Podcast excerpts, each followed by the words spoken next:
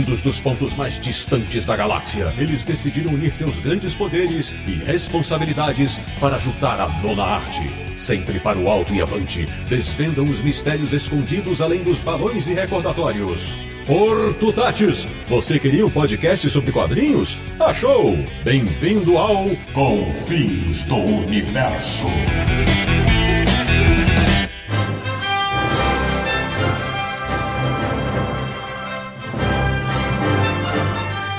Bem-vindo, bem-vindo! Está começando mais uma edição de Confins Universo, o podcast sobre quadrinhos mais super da internet brasileira, que é o podcast do Universo HQ, o site que tem um pedaço de uma certa capa vermelha rasgada em 1992 na sua galeria de troféus. www.universohq.com E o programa de hoje vai relembrar os 30 anos de um evento que fez os quadrinhos de super-heróis ganharem todas as mídias. Eu sou o Sidney Guzman, falo de São Paulo, e até hoje eu acho o Apocalipse com Y um apocalipse com I em termos de vilão. Que micharia. Fala decepcionalmente de Santana, em São Paulo. A maravilha de Petrópolis. O nosso Superboy de jaquetinha, Samir Daliato. Do luto nasceu um colecionador convicto. Olha aí. Da República de Braga, em São Paulo. O erradicador de comidas da geladeira, Marcelo Naranjo. Mais morto que o Homem de Aço. Nossa senhora.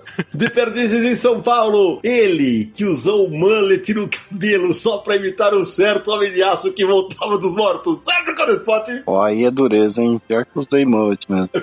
E de Florianópolis, Santa Catarina, retornando ao Confis Universo, um cara que não é a Lois Lane, o Perry White ou o Jimmy Olsen, mas ele estava lá. Meu amigo Mário Luiz Barroso, bem-vindo. Opa, obrigado. Eu fui super inconveniente e me convidei pra esse episódio. E pior que é verdade. Ó, ó, não é Perry White, mas também é editor.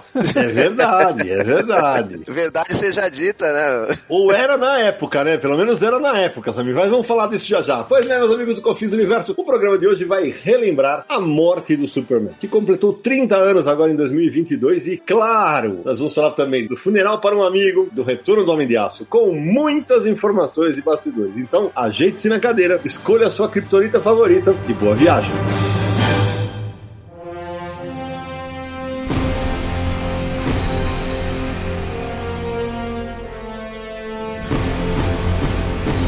Hoje ele tá feliz. Ah, Sargento Aliado, você tá, hoje você tá feliz, né? Hoje você vai passar aqueles contatos iniciais do Confis Universo, a nossa campanha no Catarse, pululando, não é isso? Sidão, quem persevera, a vitória chega.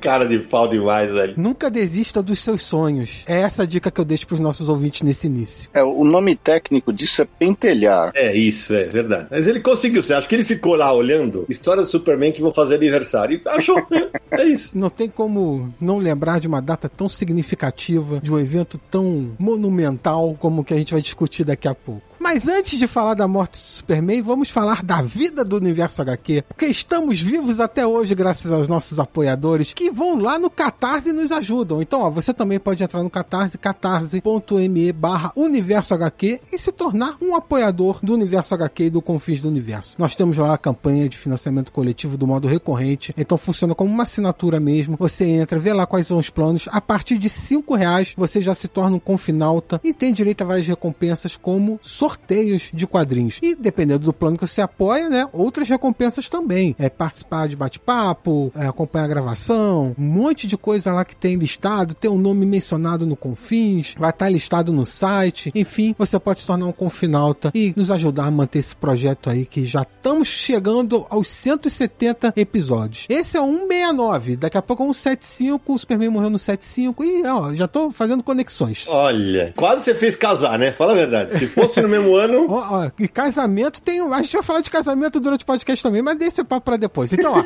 acesse catarse.me barra e nos apoie, pessoal. Sabe, já que você falou da recompensa de citar o nome, vamos lá, mais alguns apoiadores que terão seus nomes eternizados aqui no Confis Universo. E eternizados em um programa especialíssimo e marcante. Muito obrigado, Hugo Brito Canuto Oliveira, Claudinei Vieira da Silva, Eduardo Melgasto da Costa, José Carlos e Vinícius Souza. E é claro, estendo esse agradecimento para todo mundo que nos apoia lá no Catarse, que é imprescindível para continuarmos fazendo esse podcast. Valeu, galera! Muito obrigado a todo mundo que segue nos apoiando. É graças a vocês que nossos projetos seguem firmes e fortes aqui. Samir, mas tem mais um recadinho para esse episódio, né? Afinal de contas, né? 30 anos da morte do Superman. Esse programa especial para celebrar os 30 anos da morte do Superman conta com um oferecimento da editora Panini, que acabou de lançar um ônibus de quase 1.200 páginas com uma saga completa e vários extras, além de algumas histórias inéditas. E a Panini traz uma promoção para os nossos ouvintes, olha só. Usando o cupom Universo HQ, tudo junto, né? Universo HQ. Lá na loja da Panini em www.panini.com.br você ganha 100 reais de desconto no ônibus da morte e do retorno do Superman. O frete é grátis para todo o Brasil e ainda pode parcelar em seis vezes sem juros. Mas essa promoção é válida apenas durante cinco dias, de 21 de dezembro de 2022, dia que esse programa está indo ao ar, até o Natal, dia 25 de dezembro de 2022. São só cinco dias para aproveitar, então corre lá. É a chance de ter a versão mais completa da saga que já saiu no Brasil. Use o cupom Universo HQ na loja da Panini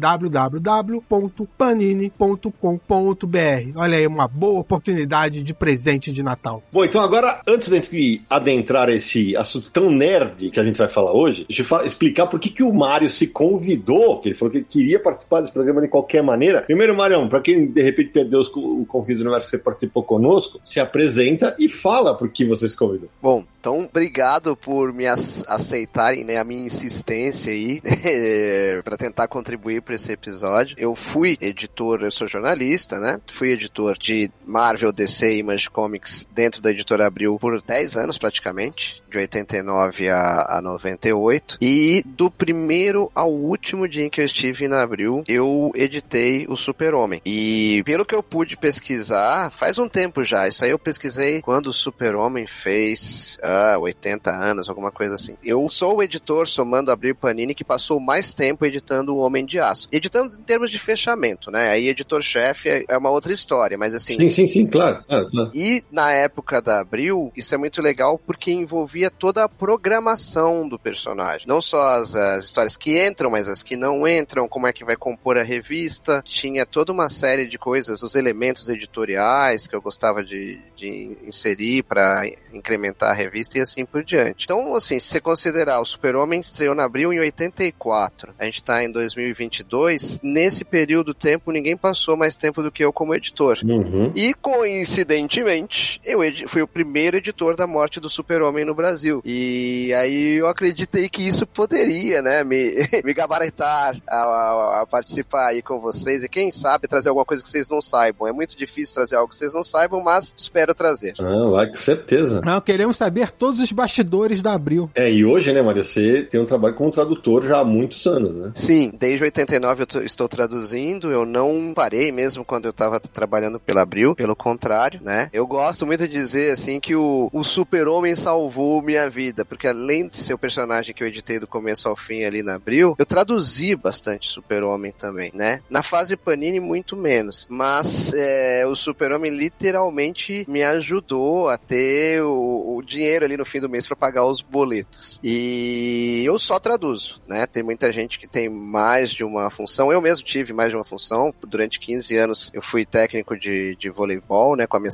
segunda formação como educador físico. Mas é, nunca parei de traduzir e eu tô atingindo aí, ainda, ainda esse mês, ainda em novembro eu devo atingir 15 mil créditos em quadrinhos, né? Somando editor, adaptador e principalmente tradutor. Entendi. Então você que tá ouvindo esse episódio aí do Confis Universo, saiba que nós gravamos esse episódio no dia 18 de novembro. Vocês viram o tanto que a gente adiantou as coisas pra gente poder sair de férias. E vale dizer que no dia 18 de novembro de 1990 1992 foi a data exata que a revista Superman 75 foi distribuída. É sério isso? É, é o dia que a revista com a morte do Superman chegou nas bancas. Samir, isso aí foi sem querer, vai, admita. Foi sem querer, mas não é coincidência, Sidão. É o universo conspirando, eu tô falando. Estamos no dia exato dos 30 anos. Meu Deus do céu. Rapaz Rapaz do céu! Eu voltei do interior pra gravar esse programa, que amanhã, em relação à gravação, tem o lançamento do astronauta. E, cara, é, Samir, então já vi que o programa promete, hein? Já vi que promete. Então, Samir, já que o promete, dá uma rápida introdução e aí nós vamos entrar no assunto morte do Superman. Nossa, uma rápida introdução vai ser difícil.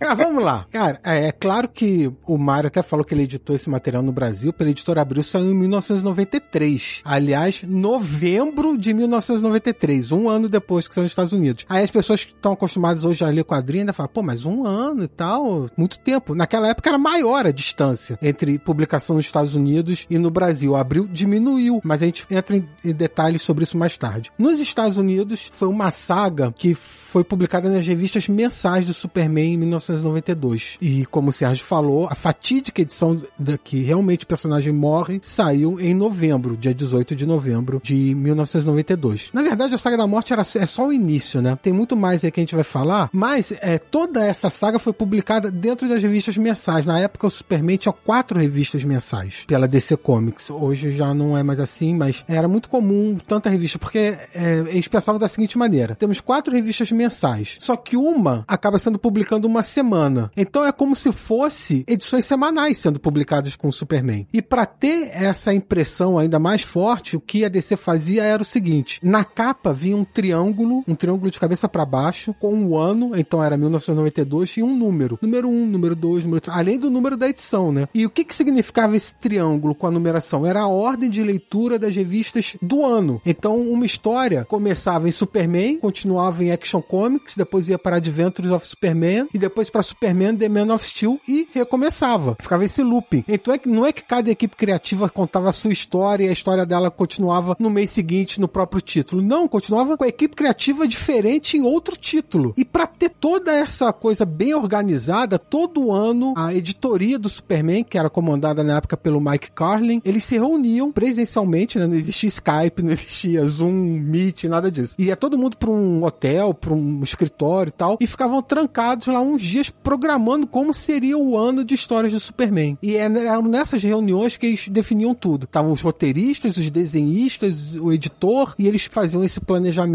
pro ano inteiro. E foi assim que surgiu a história da morte do Superman, que não era para ser a história da morte do Superman, mas as pressas tiveram que decidir fazer isso. Feita essa rápida introdução, acho que uma coisa que a gente precisa contextualizar nessa, naquele momento era como é que estava o mercado americano, né? Especialmente para DC Comics, que decide matar o seu primeiro grande super-herói. E como eu falei na abertura, e aí causa uma comoção mundial, porque a morte do super-homem, e na época no Brasil chamou super-homem, por isso que o Mário também falou assim na abertura, ela foi notícia no mundo inteiro. Mas assim, não é em, em veículo de quadrinho, que na época não tinha nem internet, né? Não era nas revistas de quadrinhos especializadas. Não, foi notícia de tudo que é veículo. Nas grandes redes americanas, na Time, na Veja no Brasil, nos grandes jornais brasileiros, telejornais. Jornal Nacional falou. Jornal Nacional, tudo tudo, tudo. Porque afinal de contas, o primeiro e mais conhecido super-herói ia morrer. É, então, Sé, como é que estava o mercado naquele momento pro super-homem? Olha, Sidney, não era um, não era um bom mercado pro super-homem, né? As vendas do super-homem vinham caindo já há algum tempo. Aquela reformulação que tinha sido feita após crise tinha dado uma levantada no personagem, mas naquela fase na década de 90, em 1992, né, o personagem estava realmente perdendo força, né? Então, uma das coisas que tinham que ser feita era uma estratégia para revitalizar essa ideia do super-homem, do personagem. Né? E tem uma história que, até não sei se era isso que o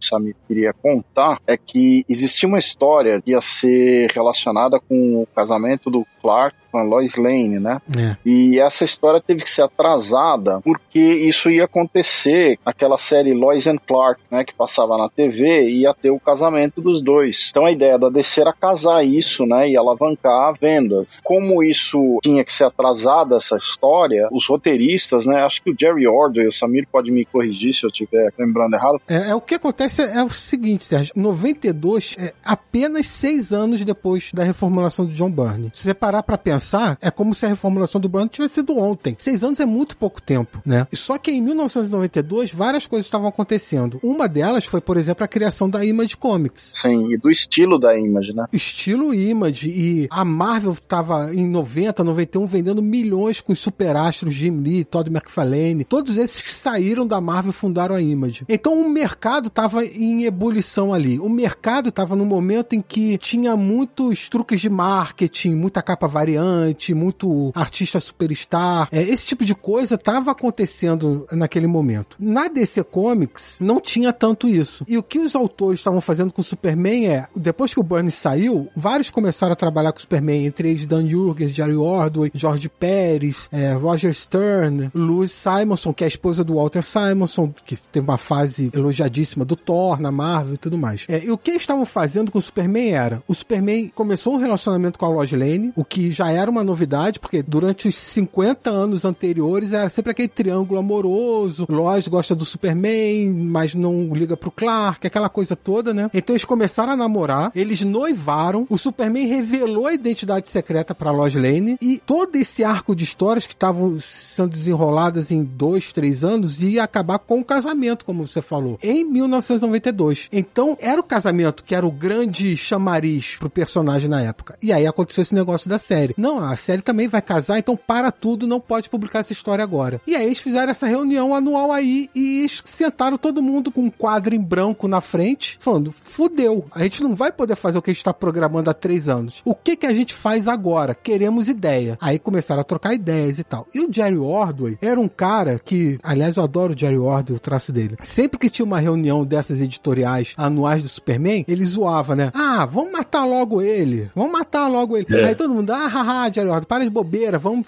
fazer coisa séria aqui, não sei o que e tal. E eles continuavam com o planejamento. Em 1992, quando eles sentaram na frente daquele quadro branco sem saber o que vai fazer, o Jerry Ordway brincou de novo. Ah, vamos matar logo ele. Só que nesse momento eles não riram, eles pararam e falaram: Mas e se a gente matar mesmo? A gente não tem nada pra fazer com ele, pô. A gente não tem nada programado. É, e a Louise Simonson lembrou que quando ela trabalhava com a linha dos mutantes na Marvel, sempre que se matava um personagem, esse personagem ganhava uma relevância, as pessoas lembravam da relevância do personagem. Então eles decidiram adotar essa mesma estratégia para a linha do Super-Homem, né? O Mike Carlin, inclusive, ele comentou nessa reunião, né? Tá bom, mas se a gente matar ele, e aí? E depois, né? Então, quando eles criaram já a morte, eles já pensaram também que era o objetivo principal quando eles começaram a pensar nessa história, que era aquela. A história é dividida em três partes, né? Morte, funeral e retorno. O que eles queriam explorar era o funeral. É funeral para o amigo. Quero mostrar um mundo sem o Superman, mostrar a relevância do personagem através da ausência, da perda dele. Então, a morte era só um primeiro passo. Então, a história surgiu daí. Não era um golpe de marketing, de, pô, precisamos fazer alguma coisa, o que, que é? Ah, vamos matar para vender. Não foi isso. Tanto que os autores eles ficaram surpresos quando a notícia vazou e a proporção que tomou. Porque apesar do Superman já ter tido histórias que o Superman morria na Era de Prata, várias coisas assim, mas não da maneira que eles estavam pensando. Eles queriam dar um peso para isso, né? E aí começou o jornal repercutir, televisão repercutir, é, revistas repercutirem, aí tinha editoriais de revistas, editoriais de jornais, aí começaram a fazer matérias tipo o que a morte do Superman fala sobre o estado atual dos Estados Unidos no mundo. Artigos assim começaram a ser escritos, entendeu? E aí que eles pensaram, cara, a coisa fugiu do nosso controle, tá muito maior do que a gente imaginou. Furamos a bolha. Explodimos a bolha. Exato. Agora, Samir, a morte do Superman nesse projeto matou uma minissérie importantíssima, né, que nunca foi publicada, que era do Neil Gaiman com Matt Wagner escrevendo uma história sobre o Super-Homem, na qual ele ia morrer. Essa história não era para ser, digamos, parte da cronologia, mas como eles iam matar o Super-Homem na revista principal, essa minissérie foi cancelada. Já imaginou Neil Gaiman e Matt Wagner no Super-Homem? A arte sendo cancelada em função das vendas. Olha as coisas que os caras fazem. Posso só fazer um, um complemento para ajudar o Samir, porque o problema do editor do Mike Carlin e dos criadores, ele era muito maior, porque a série Lois and Clark, ela estava para ser lançada. Ela foi lançada só em 9 de dezembro de 93 na ABC. E o fato é que eles não sabiam exatamente como seria a série, a não ser que ia se basear no relacionamento da Lois e do Clark. E o Carlin queria casar o casamento dos quadrinhos com o da série, só que a série não tinha saído ainda, eles não sabiam se seria um sucesso. Poderia ser um grande mico, como outras séries, ou poderia ser uma coisa legal que morreu em uma temporada, como a do, do Flash, por exemplo, né? Então, existia essa grande dúvida e de algo que eles não sabiam se seria sucesso. Apostaram que seria sucesso, frearam o casamento, como o Samir descreveu, mas a série era algo imaterial ainda, ela sairia um ano depois do que eles estavam pensando. E aí, você que tá ouvindo a gente, vocês conseguiram entender que, já por ser parte do conglomerado Warner, a DC não mandava porra nenhuma. Vocês entenderam, né? Que o quadrinho nessa hora não adiantava nada, porque era exatamente isso. Ah, mas na TV pode ser que vá acontecer, pronto. É, e, e olha o problema dos autores, porque como eu falei, as histórias, elas era como se fosse uma publicação semanal, a história continuava, né? Então, o ano tem 52 semanas. Não adiantava cada um criar um arco de histórias pro seu título e tal. Deixa eu criar uma história que preenchesse 52 semanas. E então era uma tarefa muito maior, assim. O que, que a gente vai fazer com um cara pra gente poder preencher todo esse, esse slot de datas, né? É uma coisa muito louca. E ter que casar certinho o que cada um vai escrever, como é que vai fazer para dar continuidade na edição seguinte e tudo isso. E tinha o problema também, Samir, do previews, né? Porque como tem esse esquema de você fazer o pedido antecipado seis meses, todas essas revistas que dizem o que vai acontecer nas revistas iam antecipar o que ia acontecer no fim da série. Então, em um determinado momento, eles também tiveram que planejar uma pausa nas revistas da série para impedir que o preview fizesse o spoiler do fim da série, né? Eles até planejaram entre o funeral e o retorno, a DC não publicou nenhuma revista do Superman durante dois meses. Eles até falam, pô, vamos mostrar, depois que já, já tinha sido feito um baita barulho que a história ia sair e tal, eles falam, vamos parar a publicação aqui para as pessoas pensarem que, né, ah, a gente acaba o funeral, no mês seguinte aí começa a retornar. Não, vamos dar uma pausa de dois meses, tipo assim, acabou, né? Eles sabiam que não tinha acabado, mas tipo, vamos dar peso para esse acontecimento. Então para durante dois meses, as pessoas pensam que acabou, ou tem a impressão que acabou, e aí a gente retorna depois, começando com o retorno do Superman, o início. E aí a saga do Superman começa e eles planejam de uma maneira que vão dando pequenas dicas em umas edições prévias, e aí depois dessas, só dando dicas de que algo viria por aí, a saga principal tem sete partes até chegar no Superman 75, como o Sérgio falou. E aí que eu quero jogar a conversa pro Mário. Mário, porque é o seguinte, na DC isso foi pensado muito tempo antes. E na Abril também precisava ser. Então, quer dizer, vocês devem ter recebido essa informação antes de que da publicação. Como é que foi esse momento dos bastidores lá na Abril? Porque, e aqui eu quero fazer uma, um chamado de atenção para quem tá nos ouvindo, né? Na época, em 1993, a Abril já havia publicado diversas minisséries. Cavaleiro das Trevas, digo minisséries em formato americano, né? Mas a morte do Superman, gente, naquela época época nem se cogitava capa dura, só pra vocês terem noção. Foi informativo. Então, Mário, conta como é que foi o momento que chegou a informação, o Super-Homem vai morrer. Como é que vocês fazem com a programação? A informação chegou é, direto da, da, representante da DC para América Latina, Phyllis Hume, ela veio ao Brasil, ela se encontrou com um dos diretores da Abril, o Ike Zarmati, e apresentou todos os números e exposição na, na CNN, etc, etc, que são os números realmente impactantes de vendas, né? Porque lá fora, a distribuidora Diamond Comics, ela chegou e fez um pedido inicial, por exemplo, da, da revista Superman 75 com a morte, eles, eles pediram 280 mil exemplares. Dois exemplares antes da 73, eles tinham pedido 20 mil. E foi fazendo novos pedidos, o fato é que toda a série lá acumulou 6 milhões de exemplares vendidos. E a Phyllis Hume chegou no Brasil com esses números. Mário, eu acho que tem um erro aí, hein? Eu acho que 6 milhões é o número que a Superman 75 vendeu, que foi a revista mais vendida no ano. Não só no ano. É a revista mais vendida em toda a história da DC Comics. O Superman 75 ficou sendo reimpresso durante, sei lá, seis meses. Perfeito. O fato é que esses 6 milhões, ainda mais sendo de um exemplar, né, como vocês colocaram, é, obviamente fizeram as cifras brilharem nos olhos da diretoria da Abril. E a exemplo do que tinha acontecido com o Cavaleiro das Trevas e, e própria crise nas Infinitas Terras, foi imposto ao editor-chefe, o meu editor-chefe, no caso Sérgio Figueiredo, que saísse a morte do, do Super-Homem, porque, é, afinal de contas, estava vendendo e precisava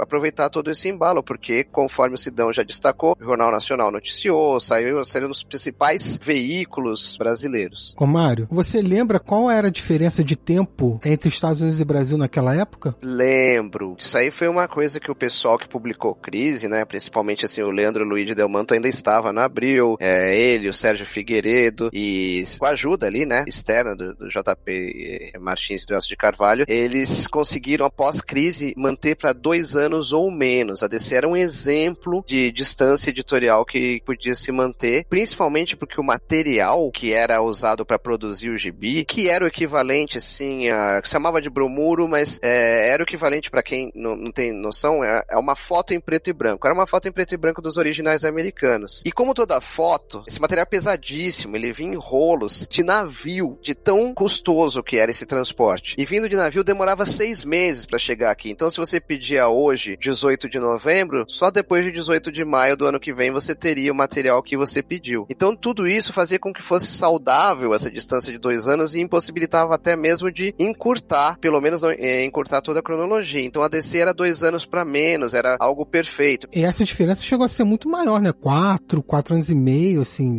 no início da década de 80, quando a Abril começou a pegar, chegou a ser ainda maior essa diferença. Chegou e a editora irmã, a Marvel, ela era cinco anos atrás. Era só a DC que eram dois anos. A Marvel estava cinco anos atrás e uma das batalhas da redação de super-heróis ali comandada pelo Figa, junto com os, os editores ali, era de encurtar a distância da Marvel para que ela ficasse igual a DC. A DC era tido como um exemplo de uma boa programação, uma programação saudável no sentido de que você consegue, inclusive, ver se alguma série vai ser cancelada, se vendeu bem, vendeu mal e, e fazer o pedido para chegar seis meses depois. Então essa distância ela era de dois anos. Pedir para fazer algo em cima da hora entra do que o Sidão falou no começo. Como assim saiu a morte em novembro de 92 e a Abril publicou em novembro de 93? Isso foi o mais rápido, o que a tecnologia e os transportes permitiram para que fosse feito aqui. Nessa época, vocês tiveram que acelerar a cronologia dos títulos todos. Como é que vocês fizeram isso? Ou vocês usaram o artifício de, de usar matéria?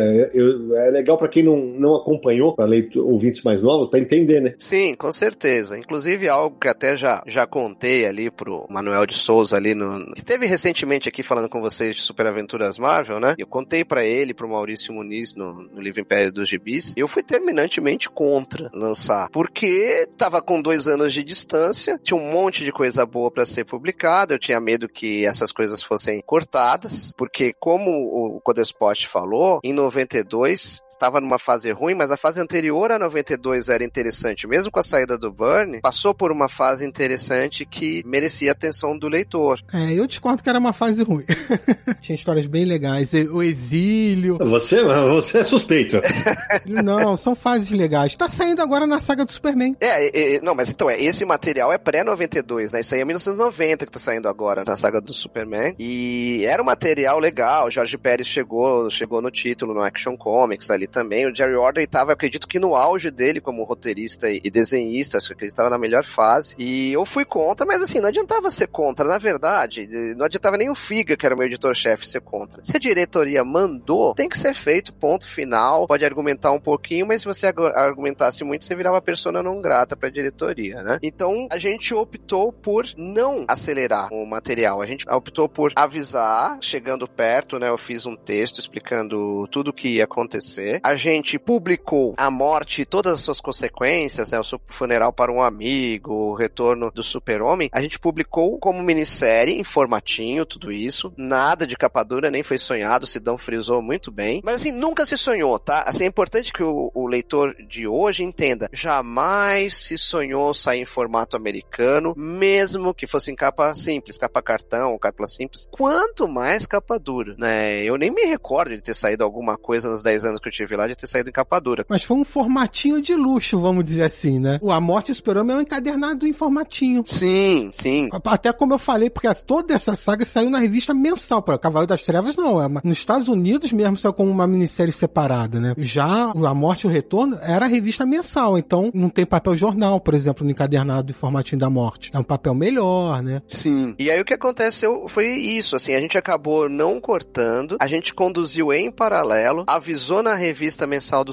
Super-Homem que haveria morte, qual seria a sequência de minisséries da morte ali, que na verdade era o encadernado, mais quatro edições de Funeral para um Amigo, que era até bem magrinhas as edições ali do Funeral para um Amigo, e três giga edições ali do Retorno do Super-Homem, compreendendo todo o retorno. E o leitor continua lendo normalmente na revista mensal. Foram dois avisos, um que haveria essa minissérie em paralelo, as histórias continuaram, e quando chegou no momento oficial da morte, lá em 94, dezembro de 94, 4. Aqui a, a, finalmente se alcançaria a morte, aí foi avisado de novo: olha, a partir desse momento acontece a morte do Super-Homem e a partir do mês que vem você terá o que aconteceu depois do retorno do Super-Homem. Então não se perdeu o material e convivemos com dois mundos paralelos, ou presente e futuro ao mesmo tempo, se vocês preferirem. Agora, Mário, é o seguinte, né? A gente tá falando de como você preparou o trabalho aqui e eu queria te fazer a seguinte pergunta. Nos Estados Unidos, as revistas ligadas à, à morte, né? Particularmente a Superman 75,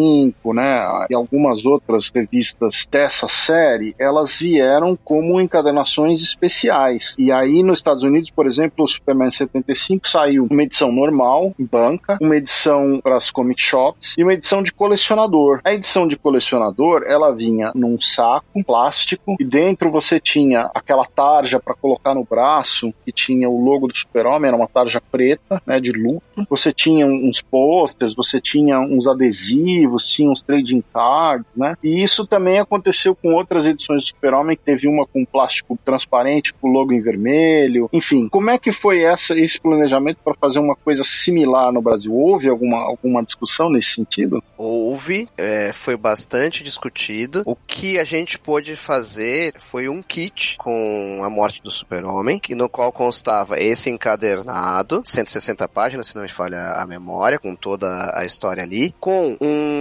facsímile da Superman 75 em inglês, dentro desse mesmo kit, com uma revista que era um, uma espécie de concorrente da, do jornal Planeta Diário, uma revista chamada News Time, que é Colin Thornton, se eu não me engano, o, o diretor da News Time, depois ele se revelou um dos demônios ali do universo Super-Homem, e a revista News Time em português, que inclusive tinha saído lá fora e foi lançado aqui. É, eu não me lembro se esse kit tinha algo mais além disso. É, isso saiu em maio de 93, lá como um especial, né? News Time, a vida e morte do Homem de Aço. É isso. E tinha um pôster também. Compilava a, as, as histórias ficcionais da morte do Super-Homem como se fosse uma revista jornalista. Isso. E aí o Samir tá me lembrando aqui, tinha um pôster também, Samir, nesse kit. É um pôster dos heróis carregando o caixão, né? Eu tenho esse kit até hoje. É o lance da. Porque a Abril lançou o encadernado separado, que ia pra banca, e o kit, que vinha tudo isso junto. O encadernado da morte do Superman, que veio no kit, não tem código de barra, não tem código de banca, na época era aquele código de tabelinha, né? Que só mudava o valor do, da tabela. A revista que vinha avulso tem esse código na capa. A revista que vem no kit não tem, porque o preço é do kit, não é só da revista. Então ainda tem uma diferença de uma revista para outra na capa, que é esse código. E a News Time é uma revista que existe no universo DC, que é como se fosse. Eles pegaram o nome de duas revistas que existem, né? Newsweek e Time, que é aqui no Brasil é o equivalente a Veja,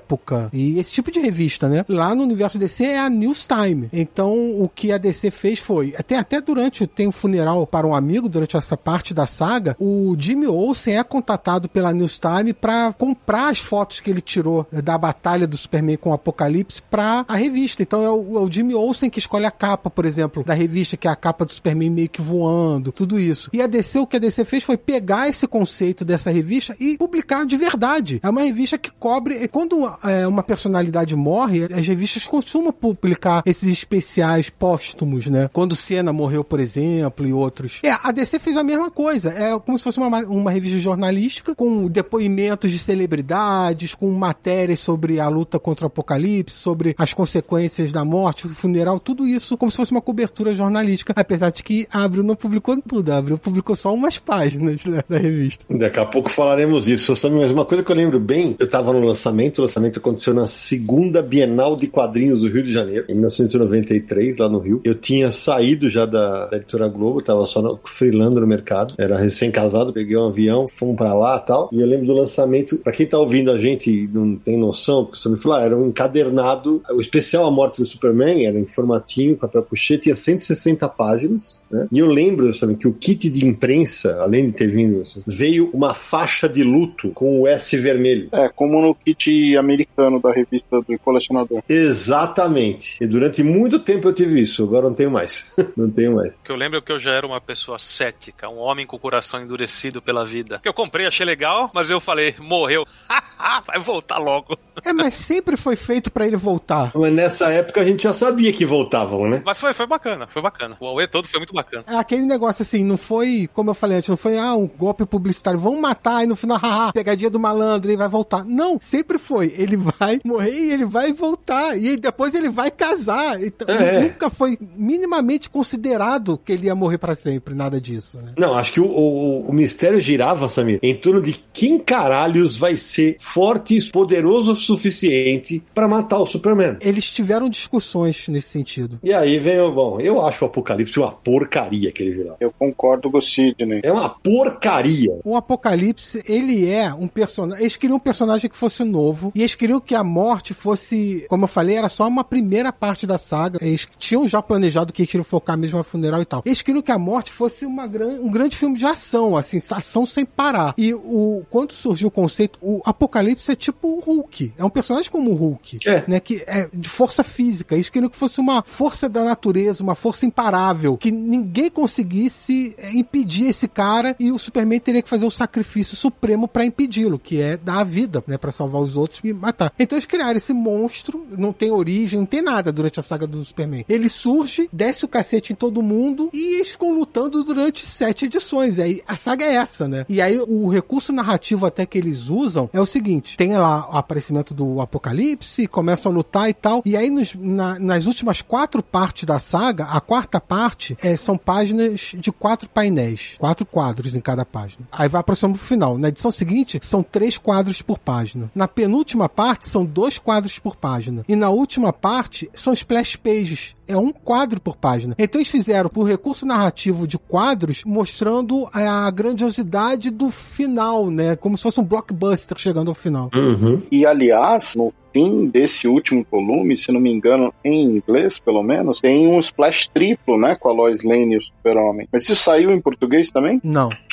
Não. Na edição da Abril não saiu. Eles reproduziram esse recurso da página tripla, que era uma página dupla que se desdobrava, né? Como duas páginas duplas, uma depois da outra. Aliás, foi feito assim também em todas as versões que saíram do Brasil da saga, inclusive as da Panini e da Eagle Moss. Só agora no ônibus da Panini que essa página tripla tá lá. É a primeira vez que saiu no Brasil, como saiu originalmente nos Estados Unidos. Agora, ô Samir, talvez você me ajude. Eu tava quebrando a cabeça aqui, porque eu tava, quando você tava falando do kit, né? Eu achei uma propaganda da Abril na época. Eu tenho esse no meu Instagram, eu acho. Você tem, né? Eu tenho. É, que então, eu- o que vinha no kit e tal, aí vinha, como vocês falaram, News Time e tal, e vinha a reprodução em inglês, né, da edição Superman 75. Tava lembrando disso aqui, a gente já falou disso no Confis Universo, que uma vez a gente lançou o Sandman, Sonho do Manhã de Verão, a, a revista Speak Up lançou. Mas eu tava pensando aqui, cara, eu creio que a primeira vez que saiu uma revista em quadrinho, ligada com uma outra revista em quadrinho, e trouxe uma reprodução em inglês, talvez tenha sido essa, cara, em inglês. É, eu acho que não. Eu Não? acho que o Batman, o filme de 1990, ou o Batman Retorno, uma dessas duas, elas já vieram com uma versão português e outra em inglês. É mesmo? É, isso aí eu tenho. É, mas é que não chamou a atenção, né? Tipo assim, é, ok, tipo assim, saiu em inglês, ok. Não, não foi uma revista que chamou muita atenção. Era revista de filme, não era todo mundo que, que se interessava, apesar, apesar de ser o Batman, mas eh, já tinha saído. Se vocês derem uma procurada, eu acho que é uma versão que o Jerry Ordway desenhou, então acho que deve ser do primeiro filme, né? Do primeiro filme, é. Então, eu acho que saiu em inglês, acho que vale a pena depois pesquisar, mas eu, nossa, eu tenho 90% de certeza que a primeira foi essa daí. Entendi. E, e esse artifício deu tão certo que depois a gente vai falar. No retorno também teve kit e teve outro facsímile, mas depois a gente fala disso. Eu tô com a, a revista Morte do Superman, a Morte do Super-Homem, né, no caso, da Abril na mão, é, e o, o Mário falou que ele foi contra a ideia de publicar. Eu achei uma jogada genial.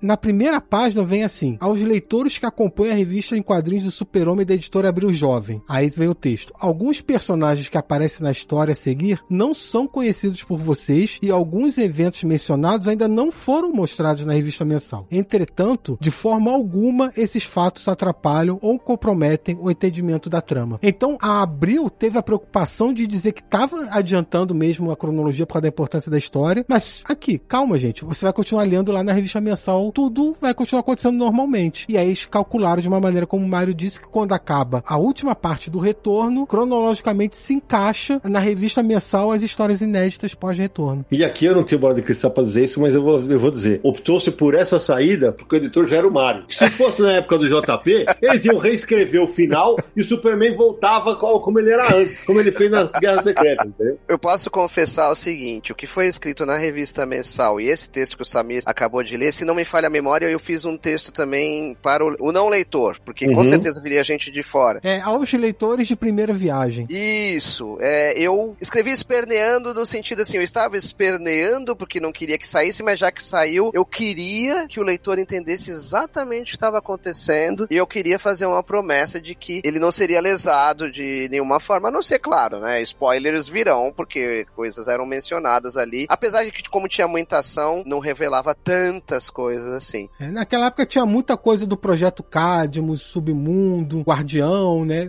Aliás, conceitos criados pelo Jack Kirby, né? O Guardião, a Legião Jovem, tudo isso eram conceitos que o Kirby criou na revista do Jimmy Olsen enquanto ele fazia o Quarto Mundo, né? Então, é, isso estava muito em voga naquela época. Tinha a Supermoça Matriz. Exatamente, a Supermoça Matriz, que é a despedida do Burnie, né? Em três partes. E aí, inclusive, curiosamente, foi o primeiro Superpowers que eu programei, né? Que eu convenci o Figa que valia a pena fazer essa despedida ali, né? Superpowers era o equivalente do Grandes Heróis Marvel, né? São as duas revistas trimestrais para grandes sagas, né? Ou para grandes finais de sagas. E tinha também o Lex Luthor cabeludo daquela época. Que o Lex Luthor, ele é uma versão que usa um cabelo grande, ruivo, barba também e tal. É o, é o complexo que ele tinha de ser careca. Porque essa é uma versão clone do Luthor. Porque o Luthor original, ele usava um anel de kryptonita para que o Superman ficasse sempre afastado dele. E com o tempo, ele foi atingido, né, pela radiação da kryptonita e ele ia morrer. E aí mandou clonar um novo corpo para ele. Então é um, é um corpo clonado com o cérebro do Luthor antigo. Então, gente, só pra confirmar, o Mário tava certo. Eu não sei se foi a primeira revista que saiu em inglês, mas realmente abriu, teve. The Official Adaptation of Batman The Movie. É Jerry Ordway, né, Sidão? Exatamente, desenho de Jerry Order. Eu queria lembrar duas coisas. Como curiosidade, que nos Estados Unidos algumas comic shops receberam um caixão de papelão Olha, para promover a morte do super-homem. E aqui no Brasil, o SBT é, realizou uma encenação da morte do super-homem. nossa. Não sei se com um desses caixões de papelão,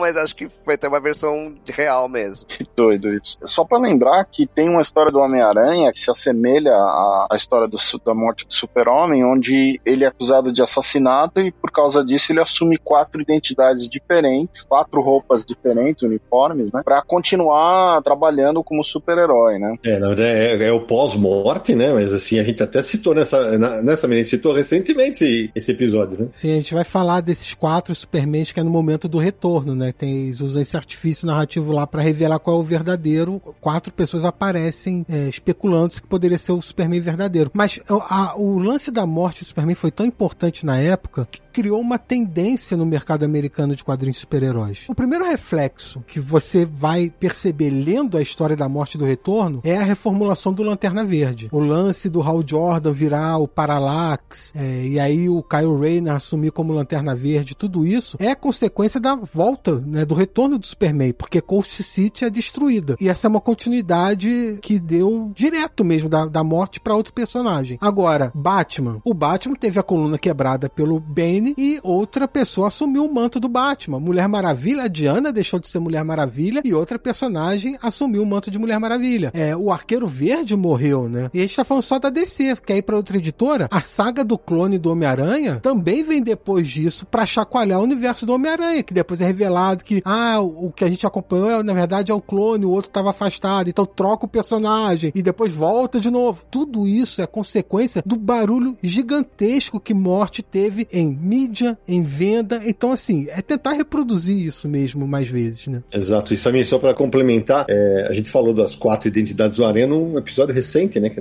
a gente gravou de 60 anos do Homem-Aranha com o Vitor Cafage, né? E com a Carol Pimentel. Eu não vou lembrar o nome do documentário, mas com certeza vi num documentário norte-americano sobre quadrinhos e um, um trecho longo foi dedicado ao fenômeno da morte do Superman. E o mais bacana foi ver as filas nas comic shops em busca da edição 75, né? É algo que realmente a gente não estava acostumado até então. E como o Sérgio falou, tinha uma versão que vinha num saquinho plástico, né, preto, com o símbolo sangrando, que é até a capa da edição da, da Abril. E a fila pra pagar era grande. As pessoas abriam e começavam a ler na fila antes de pagar, porque não queria perder tempo pra ver o que acontecia. Vai com alguém solta spoiler. É, antes de morrer, eu vou deixar de herança pro Samir, a mim. Opa, você tem essa edição? Tem, tem até a tarja pra pôr no braço. Boa.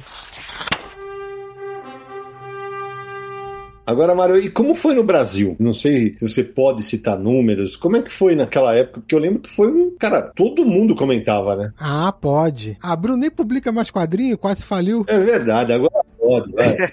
Não, mas é, os números foram amplamente divulgados, eles chegaram a constar até no Império dos Gibis, conforme eu, eu- eu Uhum. falei, o livro Império dos Gibis, da editora Heróica, e no- no- sem grandes segredos, na verdade eram motivos de orgulho, né? Primeiro, precisa deixar muito claro que as tiragens e vendagens daquela época eram absurdamente maiores do que as atuais. Nem se compara. né? Isso aí não tem comparação. Claro que agora a gente tem muito mais título em banca, etc. Mas as revistas dos super-heróis, Marvel, DC, elas eram canceladas se por um período de até seis meses elas vendessem menos de 50 mil exemplares. Hoje em dia, quem vende 10 mil hoje em dia solta rojões na porta da editora, Não tem tiragem desse tamanho né? Tem isso, né? de super-herói. Em super-herói não tem. Então, assim, 50 mil exemplares. Vendeu, ah, 45, 40, 45. A gente era avisado pelo departamento eh, responsável, ó, está vendendo pouco. Ou seja, né? Tipo, digamos que fosse o Super-Homem que estivesse vendendo mal. Falar, Super-Homem subiu no telhado. Super-Homem escorregou. Super-Homem está pendurado na calha na beira do telhado. Né? Então era o aviso da, da morte da, da revista, como tantas outras que foram canceladas antes. Só que o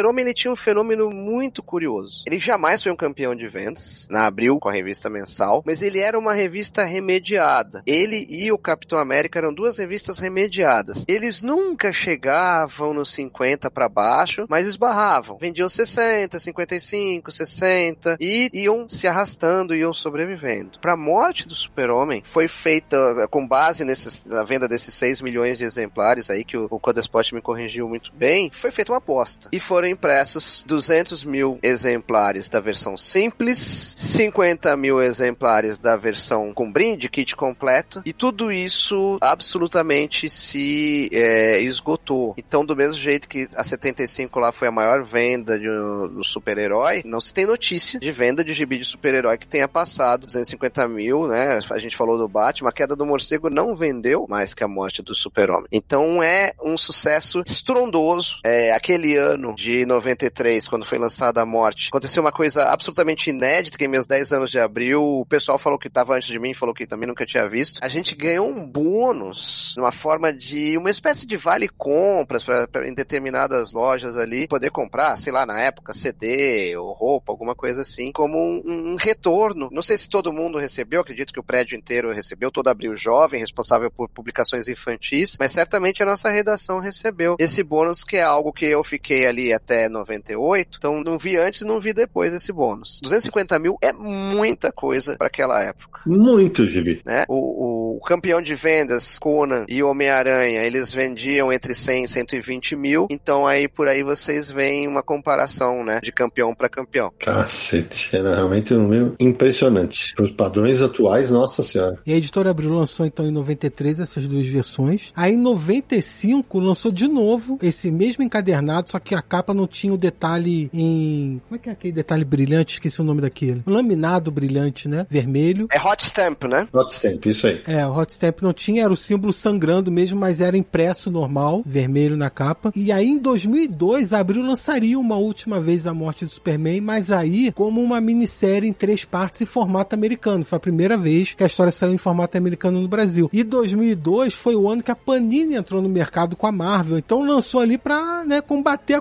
concorrente que estava entrando no mercado aqui, Abril. O que, que a gente tem aqui que é peso pesado, que tem que vender pra mostrar nossa força junto? Morte do Superman. Então lançou em três partes lá em formato americano. Agora, só para dar uma- um dado que eu acho que é relevante para o sucesso dessa história nos Estados Unidos, né? nessa fase, o quadrinho tinha virado lá uma coisa de investimento. Então tinha muita gente que comprava e a edição lacrada, a edição que eles chamam mint, né, que é perfeito estado de condição, como um investimento, imaginando que, como edições mais antigas, isso ia valorizar muito, né? E o resultado é que com esse número de, de venda, né, esse, é impossível dessa essa edição, digamos, na época, valorizar, porque ela teve uma tiragem gigante, né? Só no primeiro dia de venda, a revista fez 30 milhões de dólares. E você imagina isso? 30 milhões de dólares, às vezes, é, é, é o número de estreia de um filme de categoria média, né? No cinema. Então, assim, é um sucesso fora do normal para os Estados Unidos em, em, termos monetários em termos de volume de venda da revista. Mas eu, eu acredito que essa coisa do colecionismo como investimento, né? Gente que não ia nem ler a revista, mas guardar a revista, contribuiu aí pelo menos uma porcentagem boa desses números. Mas eu acho que até aqui no Brasil deve ter muita gente, muita gente que comprou a revista e aqueles, aquelas pessoas que compram ah, é um, é um negócio marcante. Por exemplo, o Brasil ganhou uma Copa do Mundo, vai, o cara vai lá e compra o jornal do dia seguinte, saca? Eu tenho certeza que muita gente tem, mas muita gente. É, mas esse tipo de coisa. Ah, aconteceu a mesma coisa com o Spawn, por exemplo. O Spawn 1 não vale tanto dinheiro porque vendeu pra caramba, todo mundo tem, né? Verdade. E as pessoas esquecem também que esse negócio de que valorizar não é que sim, você comprou hoje, mês que vem vai estar tá valorizado. Cara, Action Comics pra valer milhões demorou 60 anos, né? Então não é, não é assim que a banda toca também. Ô Samir, e você falou da, das versões que teve da, da morte do Superman, mas também teve pela Eagle Moss, né? Sim, saiu naquela coleção de graphic novels da Eagle Moss. Isso, número 24. Teve versão capa dura também da, da Panini, não teve? Teve. A Panini lançou em dois encadernados em capa dura. Esse encadernado da Panini saiu em 2009 e depois foi republicado em 2016. Só que ela teve um lance de páginas cortadas, mas não pela Panini, foi pela DC. A DC lançou na época, cortaram páginas para caber no, no projeto lá, que é dois volumes de. Tá, tem que ter X páginas. Então, se vão ser dois volumes, tem que, para completar, tem que tirar algumas páginas desse negócio. Porque é grande. A Panini agora tá lançando o Omnibus, tem 1.200 páginas, né? A edição, com a saga completa. Então, aquela versão tem umas páginas faltando, porque a DC mesmo tirou, então a Panini republicou a versão da DC, tem essas páginas a menos. E também teve a Eagle Moss lançou depois naquela coleção Sagas Definitivas, relançou, né, o Retorno do Superman. Aliás, curiosidade, o Retorno do Superman só se chama Retorno do Superman aqui no Brasil. Agora a DC até botou lá Death and Return e tal, mas originalmente o retorno se chama Reign of Superman. O Superman no plural. Então seria o Reino dos Superman. Até faz uma ligação àquela primeira história do Superman vilão de fanzine que o Siegel e o Schuster publicaram, que era um personagem careca. Chamava Reign of Superman. Era Reign of Superman. Então tem até essa homenagem e tal. E no Brasil a Abril publicou como retorno, mas originalmente é Reign of Superman. Agora, Samir, só lembrando lembrando, né, o, esse crossover imenso envolvia não só os quatro títulos do Super-Homem, mas também a revista da Liga da Justiça da América e alguns números do Lanterna, né? Isso, porque naquela época o Dan Jurgens, ele era roteirista e desenhista também da Liga da Justiça. Foi aquela fase pós-liga humorística que a gente chama. Giffen Dematteis, né? Do Giffen do Dematteis, exatamente. O Dan Jurgens assume e ele aí coloca o Superman na equipe também, é o líder daquela fase. Então, quando a saga é feita, como o Jurgens está trabalhando na Liga da Justiça, tem capítulo da morte na revista da Liga da Justiça. E no final do retorno, tem uma edição do Lanterna Verde, produzida pela equipe criativa da revista do Lanterna Verde, que é o que justamente por isso que eu falei, né? Tem uma consequência real do Lanterna Verde, que é a destruição de Coast City, ele virando o vilão Parallax depois. E a curiosidade é que o Gerard Jones, que é o escritor dessa, dessa versão, ele foi preso, né? Por, eu acho que o, a questão das, das fotografias lá das crianças não, não era um, um ato físico de pedofilia, mas tinha lá um colecionismo pedófilo.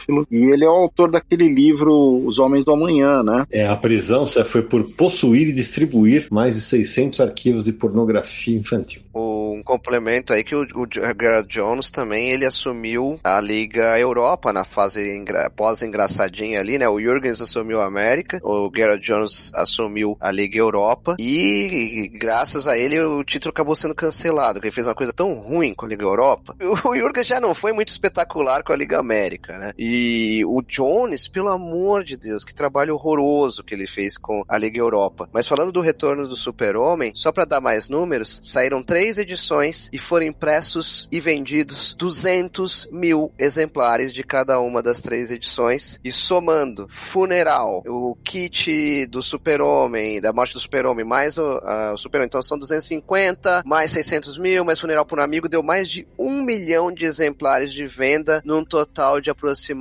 sete revistas. Impressionante, realmente impressionante. É um número que hoje é inalcançável para quadrinhos, gente. Hoje é um negócio impossível hoje. É, a tiragem do Asterix é 5 milhões, né? Quando sai um novo. Não, eu digo no Brasil, né? No, lá fora sim. É... Não, não, sim, mas mesmo nos Estados Unidos, né? Se o Mário tá falando de 7 milhões, né? Passa a tiragem de um Asterix, né? É, mas esse número é no Brasil, né, Mário? Esse número que você deu, né? É, eu só dei o número do Brasil, né? Que seria a soma da morte uhum. do Super-Homem, mais quatro revistas magrinhas ali, consequentemente é, um preço mais acessível do funeral, e mais os três volumes gordinhos aí, de 160 páginas cada um, daria esse total, sendo que cada um, o retorno do Super-Homem 1, retorno 2, retorno 3, cada um foi impresso 200 mil exemplares. E para quem tá ouvindo a gente, é legal de dizer que sempre que se lança uma minissérie, ou qualquer, ah, sei lá, uma série em quatro partes, sabe, que não tem um formato minissérie, o 1 sempre vende muito mais. É muito difícil que a venda fique igual em tudo. Nesse caso, todo mundo queria ver o Super-Homem voltar. Isso. Só queria dar o, o mérito, né, porque assim, eu era o editor, mas quem deu a tacada comercial, e se vocês pararem para pensar se tivesse dado errado, colocou o pescoço na guilhotina, foi o Sérgio Figueiredo, Figa. Sem dúvida, Figa. Ele colocou os números, então assim, só para não parecer, ah, o Mário, não sei o que, não. Eu era o editor da revista, mas quem se arriscou profissionalmente e, consequentemente, teve a visão comercial da tiragem foi Sérgio Figueiredo Pinto. Então tem que deixar muito claro pro pessoal saber quem fez o quê. Que já foi convidado várias vezes para estar aqui no Confis, mas sempre declina. Figa, estamos te esperando aqui. Eu sei que você vai ouvir. Eu sei que você vai ouvir, então a gente vai te achar. É, uma, hora, uma hora dá certo. Ó, como a gente falou do kit da morte do super-homem, também teve o kit do retorno, né? Na primeira edição do retorno. Então nesse kit veio o primeiro volume do retorno, né? Que é uma capa azul e recortada com o símbolo do Superman na capa. Então quando você abre, fica aquele recorte na capa e você vê a ilustração atrás. Veio também uma reprodução facsímile, não é bem o facsímile de Action Comics número 1, porque não tem edição inteira, mas tem o facsímile da história do Superman, da, da primeira aparição do Superman pelo Jerry Siegel e Joe Schuster. Teve uma revista, uma revista com cartões, uma revista chamada Mix Especial, que vinha fichas de personagens. Então, um lado era a ilustração do personagem e atrás uma biografiazinha, tal, bem legal a publicação. E teve um, uma estampa de camisa também, né? Um transfer que você colocava na camisa e ficava a estampa. E esse kit custou 9,90 na época. Olha isso. E detalhe, gente, né, né, Já que eu me propus a trazer bastidores, umas colocações pessoais. Gente, como eu odiava editar esses kits. Como foi chato, como deu trabalho. Eu sabia que ia dar certo, mas assim, era muito chato. É, fazer a revista News Time e fazer essa revista dos cartões aí, nossa, assim, eu fiz com sangue nos olhos. A gente tá falando bastante da saga e tudo, mas a gente não falou ainda todos os autores, né? Vale a pena mencionar. Então, é, eu ia falar, pra, até pra eu poder falar que eu detestava o John Bogdanov, mas tudo bem, vamos lá. Ih, ó, a briga! Vai, ih, vai dar briga, vai dar briga depois. Poxa, somos dois, graças a Deus encontrei. Somos três. Ah, que isso. Eu também odeio. Como é que você reage quando as pessoas falam, não, é que você não entende o desenho dele? Nossa senhora, é. Muita gente que tá ouvindo aqui depois vai reclamar. É, Marcelo Buide. Ó, a saga tinha então quatro roteiristas e quatro desenhistas, né? A revista Superman, que, vamos dizer assim, seria a principal da época, tanto que a, a, aquele efetivamente morre é na Superman 75, tinha roteiro e arte do Dan Jurgens. A revista Adventures of Superman tinha roteiros do Jerry Ordway. O Jerry Ordway ele escreveu durante a morte e o funeral. O Ordway também escreveu aquela edição especial Super-Homem Além da Morte, que era a edição comemorativa número 500 de Adventures e tal. Saiu aqui também no Brasil. Brasil, viu? Tá no meio desse milhão aí que foi vendido. E os desenhos é do Tom Grummett. E aí no retorno, Jerry Ordway deixa a série e é substituído pelo Carl Kiesel. Já a revista Superman The Man of Steel tinha roteiros da Louise Simonson e arte do John Bogdanov, o grande artista que vocês são fãs é, declarados. Ele deve ser alto, então, né? E na última série, né, a Action Comics, tinha roteiros do Roger Stern e desenhos do Jackson Guys. Eu acho que talvez, para quem tá ouvindo esse episódio isolado, seja interessante fazer observações sobre esses títulos, porque o Super-Homem nasceu na Action Comics, né? Conforme o Samir falou, era uma revista variada ali, é, que teve facsímile só com a história dele, mas tinha outros, como o do Zatara, pai da Zatanna, que era um mágico, etc. A revista Adventures of Superman, na verdade, ela é a primeira revista a se chamar Superman. É, ela mudou de nome pós-crise. Isso, por quê? Porque o John Byrne queria refazer o personagem do zero num título chamado Superman, ia descer nem a pau e ia matar a numeração. Hoje em dia, trocam como se fosse roupa. Exatamente. Então, a, a que era Superman, desde lá do, do começo do século XX, passou a chamar Adventures e estreou a Superman, que seria, então, cronologicamente a terceira a ser lançada. E aí o, o, o Samir falou, é, já no começo, que a, a Man of Steel, que é da, da Louise Simonson e daquele rabiscador lá, eu até esqueço o nome dele de vez em quando, eles completavam aí a quarta revista. E como curiosidade, não nesse momento, mas mais pra frente, sairia uma quinta revista, porque a DC descobriu que havia meses que tinha cinco semanas e ficava sem Superman na banca, que era o título que chamava de Skip Weeks, que é semanas que seria a quinta semana do mês. Acho que é o Man of Tomorrow, tá? Eu não vou, não lembro de cabeça agora, mas acho que é. Usavam também muitas anuais para isso, né? Então as anuais eram programadas para serem publicadas nessa quinta semana de meses específicos. E você vai parar para pensar, tem Superman, Action Comics, Man of Steel e Adventures of Superman são quatro anuais. Então eles programavam para completar a quinta semana quando aparecia. É um problema similar quando eles descobriram que em certos meses a, as revistas tinham mais procura e vendiam mais, e aí algumas revistas mensais passaram a ter, em vez de 12 números por ano, 18 números por ano. Que loucura, né? É, o caso, por exemplo, o caso comum é o, o caso dos X-Men, mas se não me engano, o Batman também teve isso. A Amazing Spider-Man também tinha. E já que a gente tá falando desses títulos, eu não sei se seria legal o Samir apresentar que personagens surgiram em cada um desses títulos, né? É, eu ia falar disso, porque a, a morte do Superman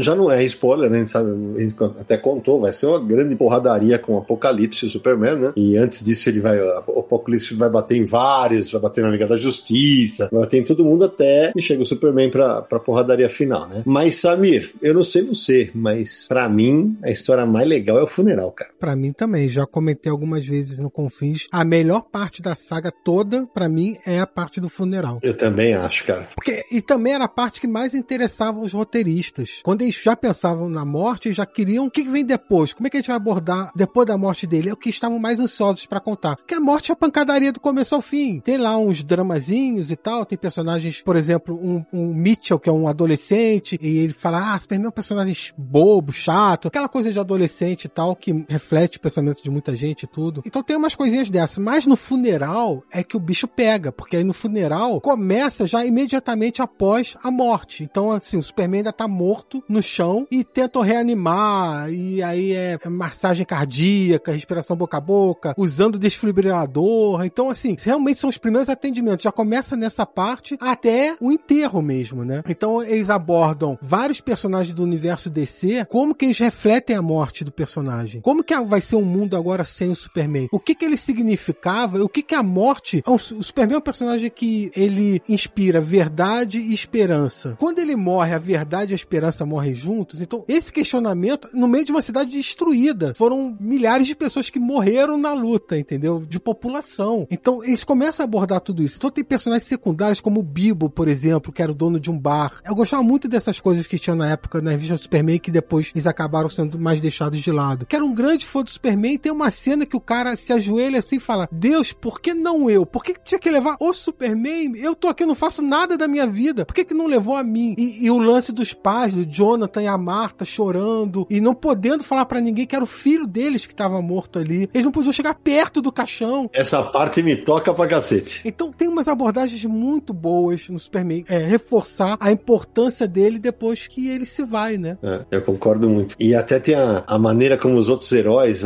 agem, né? Eu, eu, eu, acho o ponto alto da saga. E Samir, no ônibus está também é, o funeral, né? Está. A saga toda, aliás, é, no ônibus está mais ainda do que a saga toda, porque eles pegam a primeira história, por exemplo, que é desenhada pelo Bogdanov, que na, no formatinho da Abril, que a Abril fez. Nessa, essa primeira história não era toda focada no apocalipse, variava ali com o surgimento do apocalipse e uma trama paralela ali com aqueles monstros do mundo subterrâneo, aquela coisa. A Abril cortou essa, as páginas da trama e deixa só o que apareceu Apocalipse. No ônibus não, tem a edição inteira, então tem a edição toda essa completa, a morte completa, funeral completo, aí tem a Newsweek também completa, essa revista que a gente falou que é uma revista informativa, como se fosse uma veja da vida e tal, tá dentro do ônibus completa, todas as páginas, depois vem Além da Morte e o Retorno completo. E depois do final do Retorno tem as primeiras histórias depois que o Superman volta, né? Então não é que acabou o Retorno e pronto, termina a edição. Eles incluem ainda três histórias que serviram como um epílogo da saga e fazem um desfecho explicando algumas coisas que tinham ficado em aberto. Tem a participação do Doutor Oculto falando como o Superman voltou à vida. Também tem uma história em que a Liga da Justiça se reúne para decidir o que fazer com a cidade motor que destruiu Coast City. Então, essas duas tinham saído no Brasil pela editora Abril, na revista mensal do Super-Homem e no especial Crepúsculo Esmeralda, não na saga, minissérie da Morte e Retorno. Aqui tá incluído no ônibus. Tem um, um detalhe, assim, a Panini tá para relançar esse material da Morte e eu tive a sorte de ser convidado para traduzir duas histórias inéditas aqui no Brasil. Não lá, as histórias são da época, né? Que é o Superman Legacy, que eles ficam tentando é, clonar o Homem de Aço, e aí os resultados, obviamente eu não vou contar como é que foi. E também o Supergirl and Team Luthor Special, que a Supermoça é a matriz, né? Então, é, mas é, essa não é inédita, não. Não? Essa do Lex Luthor e da Supergirl Luthor Team Special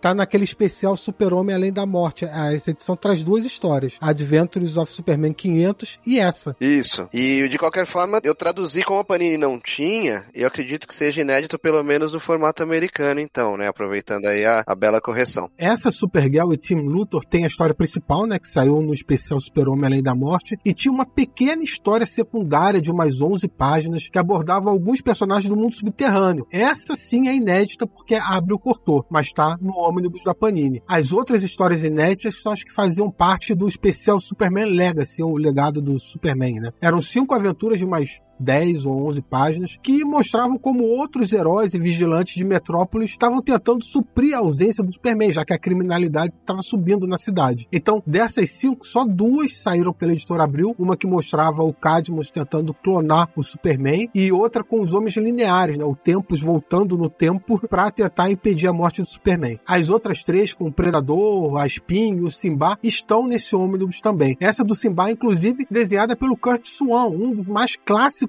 artistas a trabalhar com o Superman, desenhando as revistas do personagem durante décadas na Era de Prata. E tem extras também, né? Tem muitos extras no ônibus, seleção de capa, seleção de pin-ups, texto do Mike Carlin, que era editor da época, um texto grande falando sobre o projeto, então tem um material extra aí também. Vou falar para vocês que eu, por incrível que pareça, eu gosto do retorno do Superman pelo seguinte, quando o dólar era bem mais em conta, bem mais em conta naquela época, eu comprei na Devir um encadernado em capa comum, capa cartão, com toda a saga do retorno. Era um tijolão. E teve um feriado de quatro dias, não vou lembrar, claro, que feriado que foi. Choveram os quatro dias seguidos.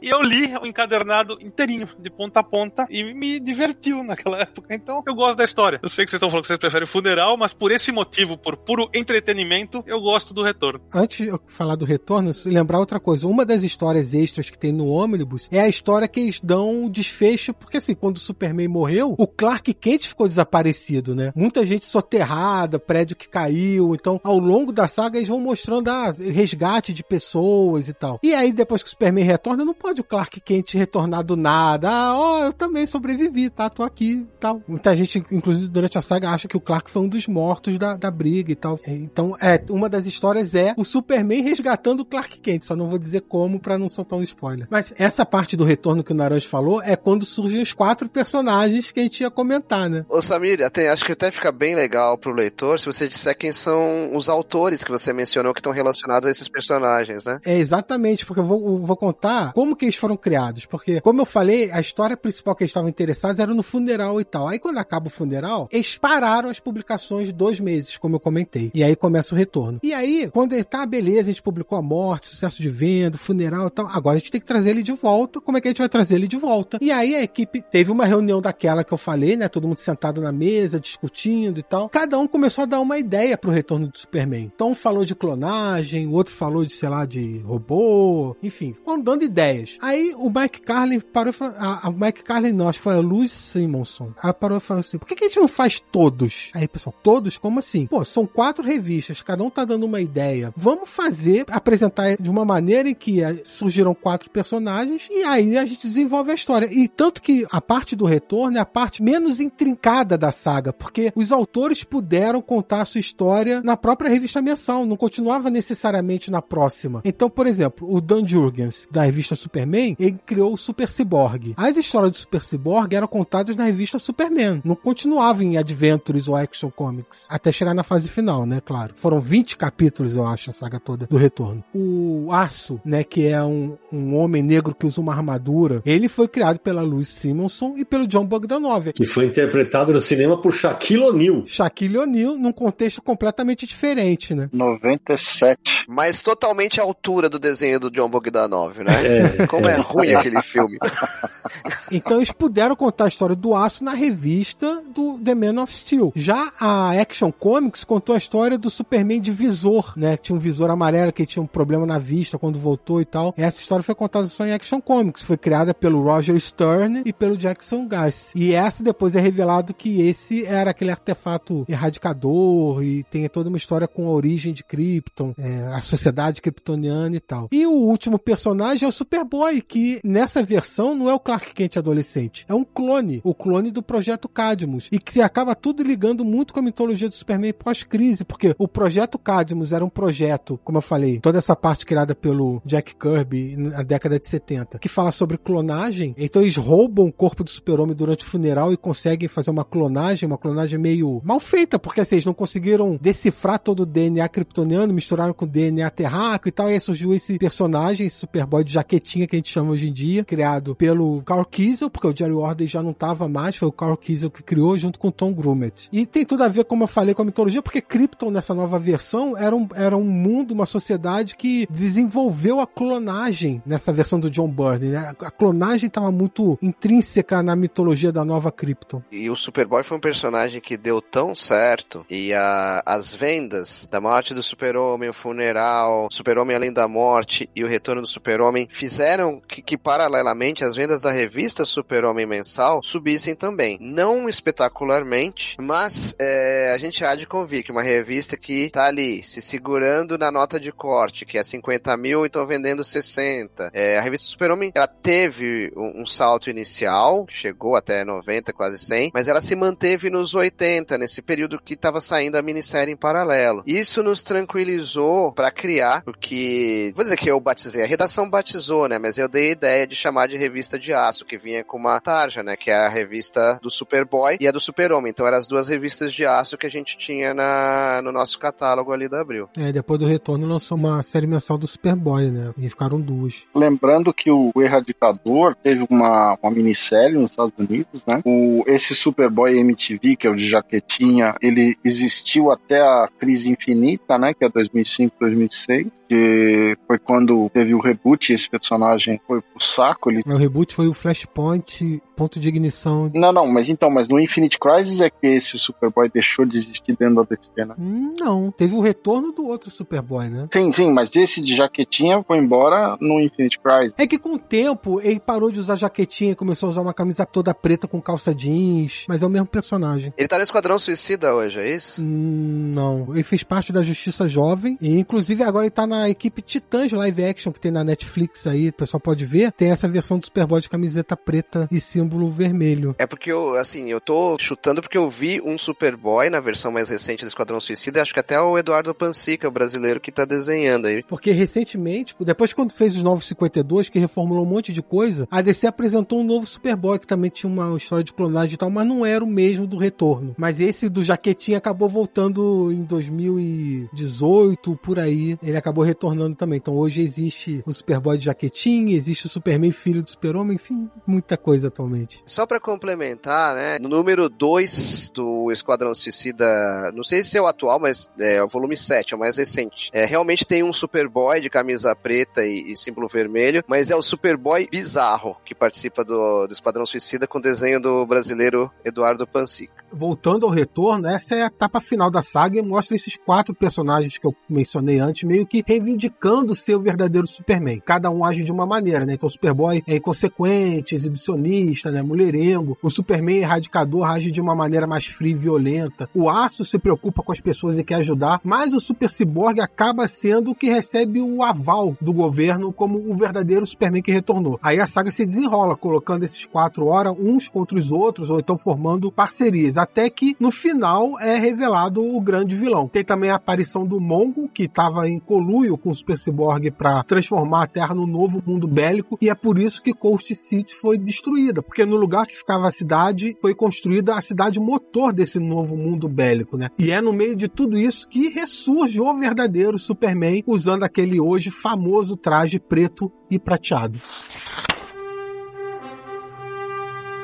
Ô Samir, mas uma, a gente falou bastante da morte do Superman, mas o Sérgio até brincou que no começo do programa a gente falou que a gente falaria depois, né? O Superman teve outras mortes, né? Na verdade, né? E aí é, vamos recorrer, inclusive, a Marcelo Naranja, né, Naranja? Porque tem a morte secreta do Super-Homem, não tem uma história assim? Que foi a primeira morte, Samir? Na década de 50? É, acho que é 60, e acho que é 61. É, exatamente. Número 149 da primeira série do Superman, em novembro de 61. Só que é uma morte imaginária, né? É, é o que eles chamavam de histórias imaginárias, né? Histórias imaginárias é o, é, na época, o equivalente ao o que aconteceria ser da Marvel, vamos dizer assim. É histórias que não eram da cronologia oficial, mas eles contavam a história. Isso, exatamente. É. Como eles não tinham o Elseworld ainda, né? É, era túnel do tempo, era uma coisa assim. Então, o Superman morre, morre envenenado de kryptonita pelo Luthor e tal, aí mostra todo mundo reagindo à morte dele. Como eu falei, já teve história que o Superman morre, mas aí depois é revelado que não foi o Superman que morreu, era o robô do Superman que ajudava ajudava ele na Fortaleza da Solidão. Quadrinho de super-herói, né? Quadrinho de super-herói, cara. Era de prata, ela era as coisas. Então, assim, realmente foi uma conjunção, assim, não é novidade você ter uma história que o Superman morre, mas foi uma conjunção de fatores ali, né? Uma história sobre a morte, um Superman que tinha sido reformulado na década de 90, onde tá, o mercado estava em ebulição, a sociedade era outra também, o perfil do leitor era outro também, e tudo acabou, acendeu um pavio que não teve como apagar depois e explodiu. É, exatamente. Exatamente. Nos anos 70 teve uma outra história que ele tem um vírus alienígena consciente o ataca, mas ele acaba derrotando, ele forja que tá morto, né? É, mas se a gente pensar, né, no que aconteceu com o Homem de Aço, ele, entre aspas, morre, na clássica história do Alan Moore, né? É. E tem a, o All-Star Superman, né, sabe? Do Grant Morrison. Sim, maravilhoso. E isso já é início dos anos 2000, né? Já é posterior. Primeira década dos anos 2000 também. Ele lida com esse assunto que o Superman desenvolve uma espécie de câncer, né? E, e aí sabe que ele vai morrer e tem que cumprir umas missões antes de morrer. É, exatamente isso. Agora, mudando um pouco o viés aí da conversa, como é que foi o primeiro contato de vocês com essa história? E o que, que vocês, na época,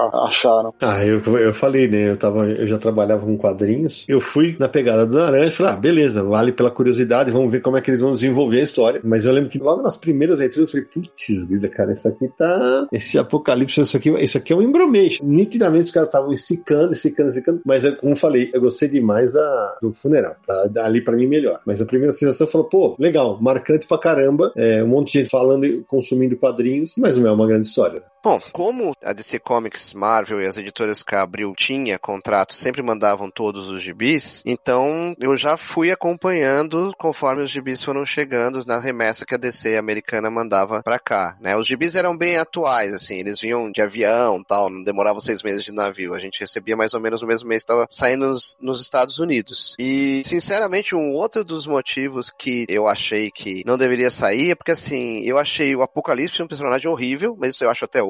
E eu achei a história muito ruim. A história da morte, muito ruim. E gostei demais do funeral e me diverti muito com o retorno. Porque eu gostei dos quatro personagens, tinha um pequeno problema para ver as histórias do aço, para entender o que estava desenhado ali, mas eu gostei muito do retorno. Mas assim, por mim, na minha avaliação enquanto história, a da morte em si é o que o Sidão pensou. Eu achei enrolação na época, mas eu acho hoje também, acho fraca. Tipo assim, eu não demoraria oito gibis para contar aquilo ali, entendeu? Uhum. É, mas era fazer a parte dessa estratégia, né? Sim, sim. Ah, eu, pra ser bem sincero, depois que eu terminei de ler, como eu falei, como entretenimento válido. Tudo que é diferente era divertido. Então, mais numa época a gente não tinha tantas coisas diferentes acontecendo no, no, universo dos quadrinhos que eram publicados. Então chamou atenção. Mas eu fui muito mais impactado pela última história do Alan Moore antes e pela fase do Burn na sequência do que, do que pela morte do Superman. Ali foi um, vai, um entretenimento um pouco mais comercial, vamos dizer assim. Não tô desvalorizando com isso, né? Faz parte do, desse universo dos quadrinhos. Gostei, me diverti, mas assim, ah, memorável para você. para mim, para mim ok, só isso. Entendi.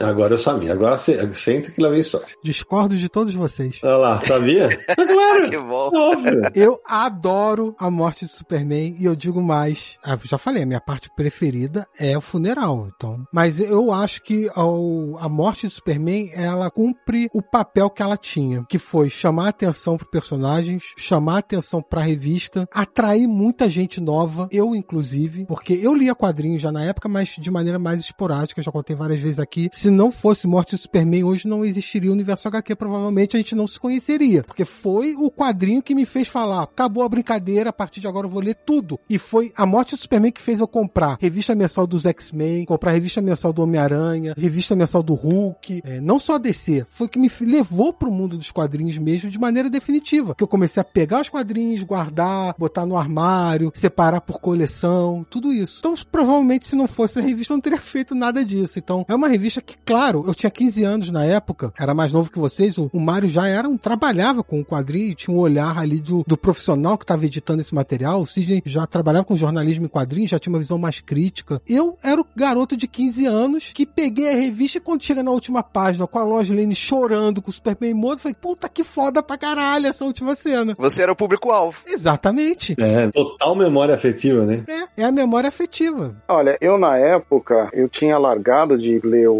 Super-Homem quando o Burnie saiu do título, né? Eu, eu li o Super-Homem regularmente na fase do Burnie e depois eu li edições esporádicas. Né? Quando teve o evento do Super-Homem, eu trabalhava na Devir. Então essa revista já estava anunciada pra gente há muito tempo, tinha lá todas os, as coisas que vinham no, nos especiais e tal. Então eu comprei alguns desses especiais, né? E na época, se não me engano, o Mauro Martini dos Prazeres, que era um dos donos da Devir, já faleceu, né? Ele deu a ideia de que no dia do, do pacote, né? No dia, na quinta-feira, se não me engano, era quando as pessoas iam pegar as revistas importadas que chegavam naquela semana, e os funcionários estivessem com a tal da tarja de luto do, da morte do Super-Homem para ver se também alavancava a venda, né? Tinha uns cartazes, uns negócios. Então eu tive esse contato com essa questão da revista chegar e praticamente questão de, de algumas semanas de diferença, uma semana de diferença, ou duas do lançamento americano, né? E isso foi impactante de ver o interesse das pessoas, mas entre a gente que trabalhava lá, a reação era meio que uma coisa marqueteira, assim. A gente sabia que ele ia voltar, então a gente achava que era um, uma coisa mais marqueteira, não tinha essas informações que a gente tem hoje de bastidores, né? Então era uma coisa mais a gente achar, bom, os caras estão perdendo a venda, vão fazer aí o evento e tal. E eu, na época, não li o resto da saga, porque como vocês, eu achei o Doomsday, né, que é o Apocalipse, um vilão medíocre, absolutamente medíocre. Eu falei, meu, eu não vou gastar dinheiro, né, que era caro na época, não vou gastar dinheiro nesse negócio aqui gringo. E depois só li em português, quando saiu e tal, né, e peguei a história, mas a minha relação com a revista é mais daquela coisa do colecionador, que era uma edição bacana, com um monte de coisa dentro, e tinha esse aspecto histórico, que era a edição da morte, né.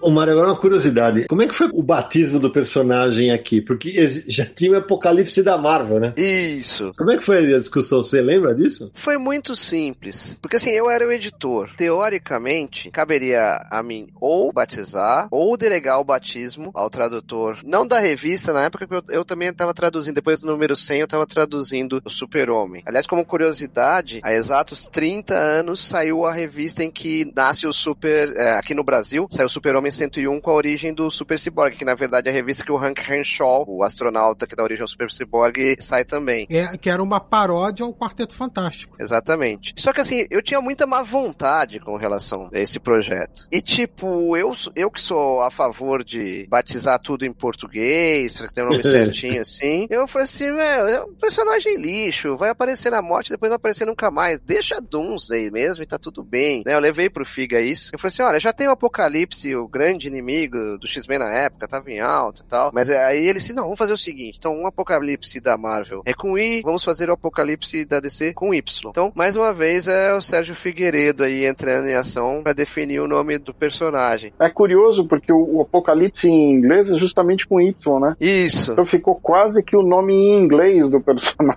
É, porque era, era, aí era Dooms, né? Eu olhei assim, nossa, cara, deixa essa coisa, né? E isso que o Sérgio falou é curioso, né? O nome original, se os, os gringos devem surtar, né? Ah, Apocalipse com Y, é, é Doomsday. Não, peraí, não. Apocalipse com Y é o nosso Apocalipse com I, né? Mas assim, conceitualmente, as duas coisas têm significado. Estão certas. É, corretas, né? Doomsday é o dia do juízo final e tal, e Apocalipse é o Apocalipse, é o fim de tudo. Então, Isso. assim, conceitualmente permaneceu a informação que queriam passar com o nome. É, é exatamente isso. Agora, Samir, uma coisa que não dá pra te tirar o mérito dessa saga é o tanto que ela se tornou relevante com o passar do tempo. Porque você fala, ah, beleza, vai. Antes de elogiar, vamos levantar pra você bater, tá? O Mario tava certo ou tava errado quando ele falou que o apocalipse ia sumir? Bom, é, eu entendo que o Mário falou, assim, é claro que ele tá errado porque o Apocalipse não sumiu, tá aí até hoje pinta. Não, sim, é, não, peraí, mas ele não virou um Lex Luthor. Não, mas, mas o Apocalipse nunca foi feito pra isso. O Lex Luthor é, é a antítese do Superman, é o principal vilão dele. O Apocalipse tem uma tarefa ali muito específica na história do Superman, e continua aparecendo hoje, mas ele nunca foi pra ser o maior vilão que sempre vai dar trabalho pro Superman. Eu disse, ele tem uma função bem específica pra essa saga, né? Pra reforçar o sacrifício do Superman. O Apocalipse é uma força da natureza, um ser imparável, né? Isso cria um senso de urgência na leitura. É aquele lema que a DC tem do Superman, né? The Never Ending Battle, né? A batalha sem fim. Apocalipse é a força intransponível e destruidora que desafia o Superman a continuar lutando, mesmo quando tudo parece não ter mais esperança, que faz ele sobrepor obstáculos e se superar para continuar em frente e proteger as pessoas. Quando todos já tombaram, o Superman persiste. Ele nunca desiste, nem que seja preciso um sacrifício final. E o que deu peso para a morte é que ele não morreu lutando contra um vilão interdimensional nos confins do universo, nem um esquema do Luthor dentro de uma armadilha. Não, foi uma morte pública num ato de sacrifício. Morreu para salvar a todos, né? E a repercussão se concentrou nos personagens civis, né? O núcleo de coadjuvante. A Lois Lane, o Jimmy Olsen, o Perry White do Planeta Diário, os pais Martha e Jonathan Kent, a população de Metrópolis e não nos outros super-heróis, apesar disso também ser mostrado, né? Isso traz uma repercussão para mais perto da gente, né? Do leitor. A morte do Superman é uma história que até hoje, 30 anos depois, com reboot, com qualquer coisa que você pode imaginar que foi feita na cronologia nessas três décadas, ainda é muito relevante para a história do personagem. Ela é referenciada. Sim, porque, ó, vamos falar de outras coisas, vai. Desenho animado. Longa animado foram dois, né? É o primeiro é aquele Superman e Doomsday. Inclusive o primeiro longa animado dessa nova é, animações que a DC lançou em DVD, esse tipo de coisa, né? No início dos anos 2000. A primeira história que eles escolheram para inaugurar o selo foi a morte do Superman. Tem mudanças, né? Aliás, tem bastante mudanças em relação ao quadrinho. Sim, sim. E vale lembrar, foi lançado em 2007. Sim, é tem produção do Bruce Timm, que era da série animada do Batman do Superman e tudo mais. Isso, ou seja, 15 anos depois da história. Exatamente, mas tá lá e marca. Depois, a mais recente, eles foram bem mais fiéis aos quadrinhos e a animação é dividida em duas partes, morte e depois o retorno. Aí tem os quatro Supermans, é, eles brincam com todo esse conceito dos quadrinhos também. Mas, cara, no filme Batman vs Superman, a morte do Superman tá lá, o Apocalipse tá lá, né? Total. Smallville, o Apocalipse apareceu também. E nos próprios quadrinhos da DC Comics, essa história volta a ser mencionada a todo momento. Quando a DC lançou a, saga Crise Infinita, o início da saga é um desentendimento entre o trio da DC, né? Superman, Batman e Mulher Maravilha. E numa discussão do Batman com o Superman, o Batman fala para ele: a última vez que você inspirou alguém foi quando você morreu. E aí param a discussão assim. Não, é o Batman. é o Batman, velho. Foi tão grandioso que até hoje tem reflexo. Recentemente, a Panini publicou no Brasil, né, aquela saga Death Metal. Essa saga Metal que a Panini publicou teve um especial chamado Contos do Multiverso das Trevas. E eram momentos marcantes do universo DC como se tivessem passado nesse multiverso das trevas. Então tinha a crise recontada da, sobre aquela perspectiva e tal. Tem a morte do Superman recontada sobre essa perspectiva. Isso vira e mexe é citado nas histórias do Superman, nas sagas. É assim, quando alguém quer falar de histórias marcantes do Superman, a morte vai estar entre elas. É, e Samir, o Apocalipse, ele também Parece num espetacular. Aliás, pelo amor de Deus, isso, isso, isso eu, eu adoraria ter a coleção de DVDs disso. Eu sei que ninguém mais tem DVD ou Blu-ray. Eu, eu, eu, queria ter a coleção completa da Liga da Justiça e da Liga da Justiça Sem Limites. E no Liga da Justiça tem um episódio duplo em que o Apocalipse aparece e o Superman, entre aspas, morre, mas na, na verdade tem, tem, até o funeral e o caramba, mas ele é, ele é mandado para um futuro alternativo. Também teve um outro longa de animação que é baseado naquela série Batman Superman que o Jeff Loeb escreveu. Lembra que tinha uma revista que os dois dividiam? Sim. E tem uma adaptação em animação com o Apocalipse, que ele participa desse longa animado também, com o lance da Supergirl, tem toda uma história. Tem um videogame, um jogo de videogame. Tem o um videogame da morte do Superman. Exatamente. Eu lembro que é The Death and the Return, não é? É, era pra Super Nintendo, Mega Drive. Super Nintendo e Mega Drive, se eu, se eu pesquisei direito. E teve também, o Apocalipse acabou aparecendo em outras histórias, por exemplo, o Apocalipse teve o Doomsday anual. Que beleza. Que era uma edição anual que mostrava como é que foi o Apocalipse antes do confronto que levou à morte do Superman, né? Não é, não é bem a história de origem, a história de origem tá naquela continuação que Abril lançou com a capa metálica, lembra daquela minissérie? Não, eu ia falar dela agora. Essa daí é a tentativa dos caras manter o personagem vivo, que é Super-Homem versus Apocalipse, a revanche. Mas o detalhe é o seguinte: se você olhar a capa, a capa tá Super-Homem, a capa toma quase um terço da, da capa. Aí embaixo tem uma, uma linhazinha assim, versus Apocalipse. Eu editei essa revista. Sim, e, e, era o Superman de mullet, de cabelo comprido, que é como ele volta. É, o Superman pós-retorno. Dan Jurgens. Então é nessa minissérie que é contada a origem do Apocalipse, que ele acaba ligando Apocalipse a Krypton, né? O Apocalipse é resultado de eh, experiências genéticas ao longo de várias décadas, que provocou uma mutação que levaria, se fosse natural, levaria milhões de anos pelos projetos de clonagem, experimentação genética no passado de Krypton, né? Tem toda uma história sobre isso e tal. A melhor história do Apocalipse, Samir, é a participação no All-Star Superman quando Jimmy Olsen vira o Apocalipse. É verdade. Aquela edição é a melhor história para mim fizeram do, do Apocalipse. Eu nem lembrava disso. Aliás, tá demorando pra Panini lançar um, isso aí encadernado, hein? Num, num ônibus, hein? É, não, acho que não tem material suficiente pra um ônibus disso, não. Mas o um encadernado daria. É, daria, quem sabe. Mas eu vou falar pra você que o pior pra mim é aquele Superman, O Retorno de Apocalipse. O Retorno de Apocalipse, 99 no Brasil. Do Dan Jurgens também. Eu acho que o Mário também editou, né? 99 eu não tava mais. Essa também é uma minissérie em três edições. É o que o Dan Jurgens faz, assim, tem todo um subplot ali com o filho da Lana Lang, com o Peter Ross, que ele tem que ajudar a salvar e tal. Mas, puta, ele juntamente do Brainiac com o corpo do Apocalipse. Aí já deu. Cara, mas é uma porcaria antológica. Isso é bem, bem ruim mesmo. Não, é realmente uma tristeza, velho. Ah, eu esqueci de falar que naquela revanche lá, Super-Homem Apocalipse a revanche, também tem o Darkseid, tem o Apocalipse, tem o Super Cyborg, todos eles voltam a aparecer. É, era pra fazer um mega crossover da editora inteira, né? E aí, no início dos anos 2000, teve um especial que eu acho até bem legal, que é Superman Dia do Juízo Final, comemorando 10 anos da morte. E a história é do Don Jurgens também, escrito e desenhado com arte final do Bill Sienkiewicz, que muda bem o desenho do Jurgens. E essa história é o Perry White dá a tarefa a um jornalista novo, que é criado para essa história, de fazer uma matéria especial porque é aniversário da morte do Superman. E ele tem que encontrar qual o ângulo que ele vai abordar essa história. E ele começa a entrevistar várias pessoas, desde heróis como Gladiador Dourado, Besouro Azul e tal, até pessoas da população normal de Metrópolis que sofreram consequências com a grande batalha, né, que levou à morte do Superman. E aí ele coloca um questionamento de que, tá bom, o Superman morreu, mas voltou. E as milhares de pessoas que morreram e nunca mais voltaram, né? Ninguém fala dessas pessoas. A população que sofreu com isso. Então tem essa minissérie aí, tem uma abordagem interessante. E esse ano, a DC Comics lançou um especial chamado The Death of Superman, aniversário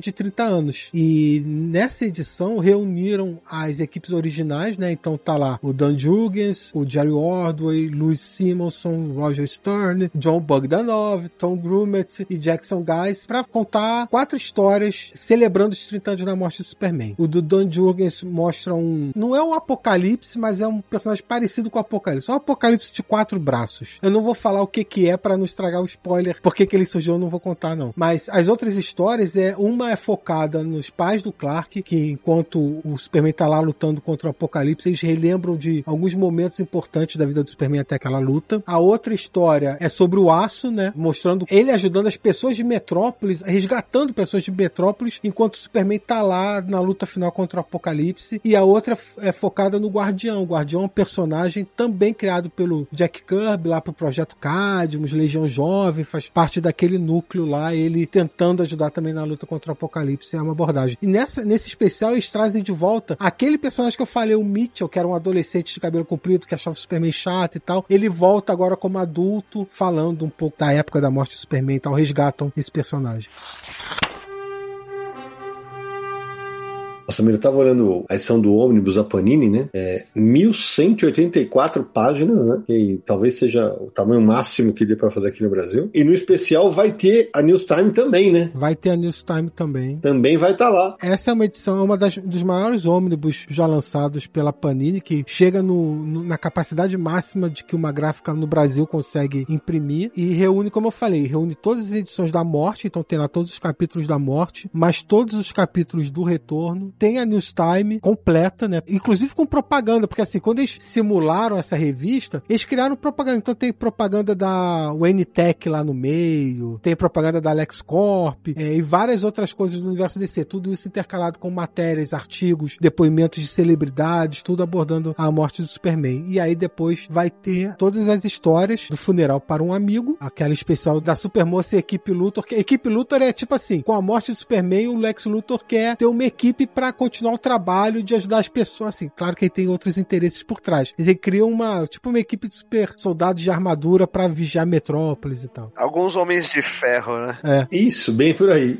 E tem material inédito nesse, nesse ônibus? Você sabe dizer? Tem sim. Como eu disse antes, tem a revista News Time na íntegra, inclusive uma das propagandas fictícias. É um anúncio turístico sobre Cold City e depois lá na frente vai ser destruída pelo Super Cyborg e Mongo, né? Então você vê essas curiosidades como foram construídas construídos. Tem também as três aventuras inéditas que comentei lá de Legacy of Superman, o complemento de Supergirl e Team Luthor. Além disso, a história de Justice League of America número 70 está completa. Na Abril eles tinham colocado só cinco páginas na minissérie do funeral e o resto da história na revista Liga da Justiça e Batman. Já Green Lantern 46 também está completa. A Abril tinha cortado sete páginas. Superman 82, a Abril tinha excluído alguns quadros da história e no Omnibus está completa. Essas mudanças da editora Abril nas histórias do Lanterna Verde, da revista Superman número 82, aconteceram porque as duas aventuras se passam simultaneamente. Então, a Abril fez uns cortes para que não tivesse repetição de acontecimento ou spoiler, né? Porque na aventura do Lanterna Verde, ele meio que mostra o final da saga antes do final, né? Mas eu acho que a principal diferença para quem leu pela editora Abril é mesmo o texto. Acaba sendo uma nova experiência ler agora no ônibus em formato americano. Na época do formatinho, muito texto era cortado e simplificado por causa do espaço. Tem até passagens que todas as falas de alguns personagens na página foram apagados, por exemplo. E no Omnibus também não tem páginas cortadas como aqueles dois volumes anteriores da Panini. Então acaba sendo que o Omnibus é a versão mais completa para se ler da saga da morte e o retorno do Superman aqui no Brasil. Então, já que você falou disso, me fala aí, da edição da morte do Superman da Abril, vamos, vamos botar o mar na fogueira aqui. Opa! Teve corte? Teve corte? Eu acredito que sim. Eu acredito que teve umas oito páginas cortadas. É, é preciso lembrar que o que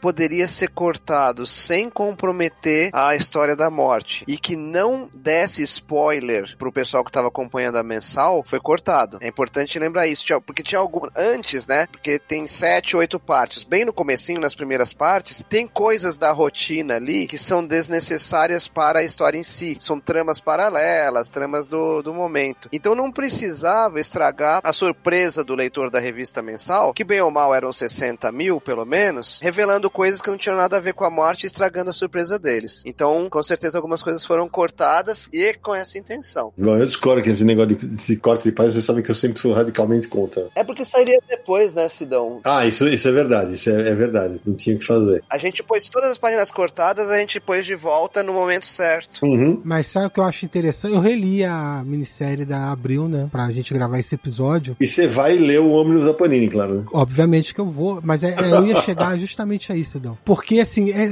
primeiro que foi uma experiência, como você disse, de memória afetiva e tudo mais. Mas é muito interessante ler esse material hoje, porque você tem a percepção de como era ter que editar material em formatinho. Textos que tinham que ser reduzidos, textos que tinham que ser cortados, balões inteiros cortados. Então, assim, por exemplo, tem uma fase que o personagem está relembrando, porque assim, quando você está lendo uma minissérie, você está na sequência, né? Tá uma coisa atrás da outra. Aquilo sai em revista mensal. Então tem histórias, quatro histórias para frente que tá lembrando alguma coisa que no tempo real seria quatro meses depois. E então são mais balões na página, mais texto. Então vamos tirar a redundância, vamos deixar mais é mais direto, às vezes tira um pouco da sutileza do texto, vamos dizer assim, né? Que tem que ser uma coisa mais direta, até por causa de espaço mesmo, de formatinho, né? Então é bem perceptível hoje em dia esse tipo de coisa. Ô, Samir, então, já que você releu a versão também da Abril, eram outros tempos, né? Como é que foi a, a adaptação de texto nesse, nesse, enxugamento que era necessário? É, foi isso que eu percebi, né? O texto tem que ser enxugado por causa de espaço físico mesmo, que não dá para você colocar todo o texto que tá na versão em formato americano, porque não tem espaço. Se é tampar a arte toda, enfim. Então tem esse lance de você ver, ah, o texto fica bem mais direto, menos reflexivo, às vezes a, a sutileza do discurso ele é mais, ele vira uma coisa ser mais direta. É, e o que eu percebi, tem aquele lance do personagem, ah, eu vou pra casa do JP, né? Tem esse tipo de coisa. Ah, não, normal. Aliás, adivinhem quem traduziu, né, com esses lances. Não, é lógico, né? É, pois é, fica meio óbvio que foi o JP, mas assim, não tem o nome dele no crédito. Tem Studio Art Comics, crédito de tradução. Isso, porque era proibido, né? É muito legal contar pro leitor, né, pro ouvinte de vocês, era proibido dar crédito de tradutor e acredito que até de letrista na época, tá? Não constava. Teria que constar o nome do estúdio, no caso Art Comics ou qualquer outro estúdio. O que eu mais me, me vou dizer que incomodou, tem duas passagens no, na parte do retorno que personagens chamam outros de boiola. O Bibo, por exemplo, ah, esses quatro boiolas, se referindo aos quatro Supermans, né? Falsos, que a gente vai descobrir depois que nenhum deles é o verdadeiro. O verdadeiro retorna depois com aquela roupa preta e prata. E o termo boiola foi, uma exclusividade da versão brasileira, porque nem inglês ele não fala isso, ele fala outra coisa, que é aqueles engomadinhos, metidos a chique, sei lá, qualquer coisa do tipo assim. Era uma coisa da época, isso ficou meio deslocado porque não era nem é, a intenção original do material, né? É, certamente eram realmente outro, eram outros tempos. É no retorno que tem uma menção a loura burra,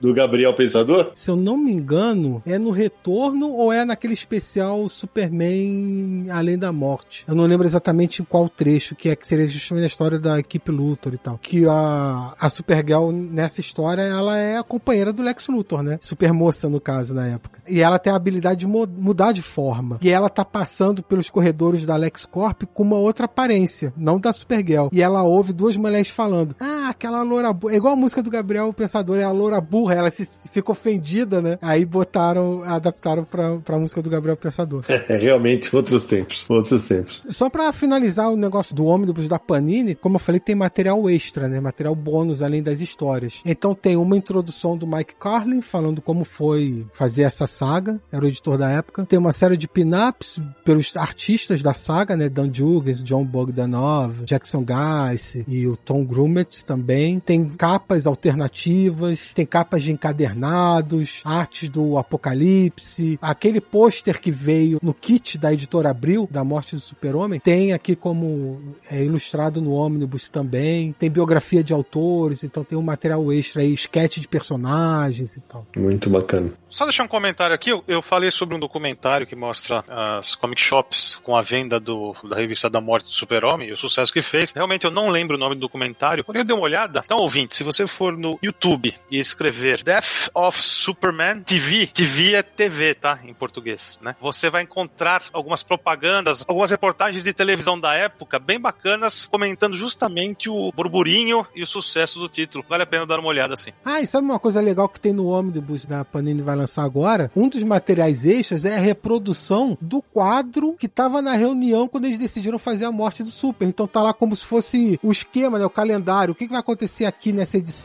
Como vai se interligar com aquela outra? Ah, tipo um cronograma. Exatamente, tá lá escrito, né? Como que desenvolveram a saga, montando o projeto, né? Então tem a reprodução desse quadro.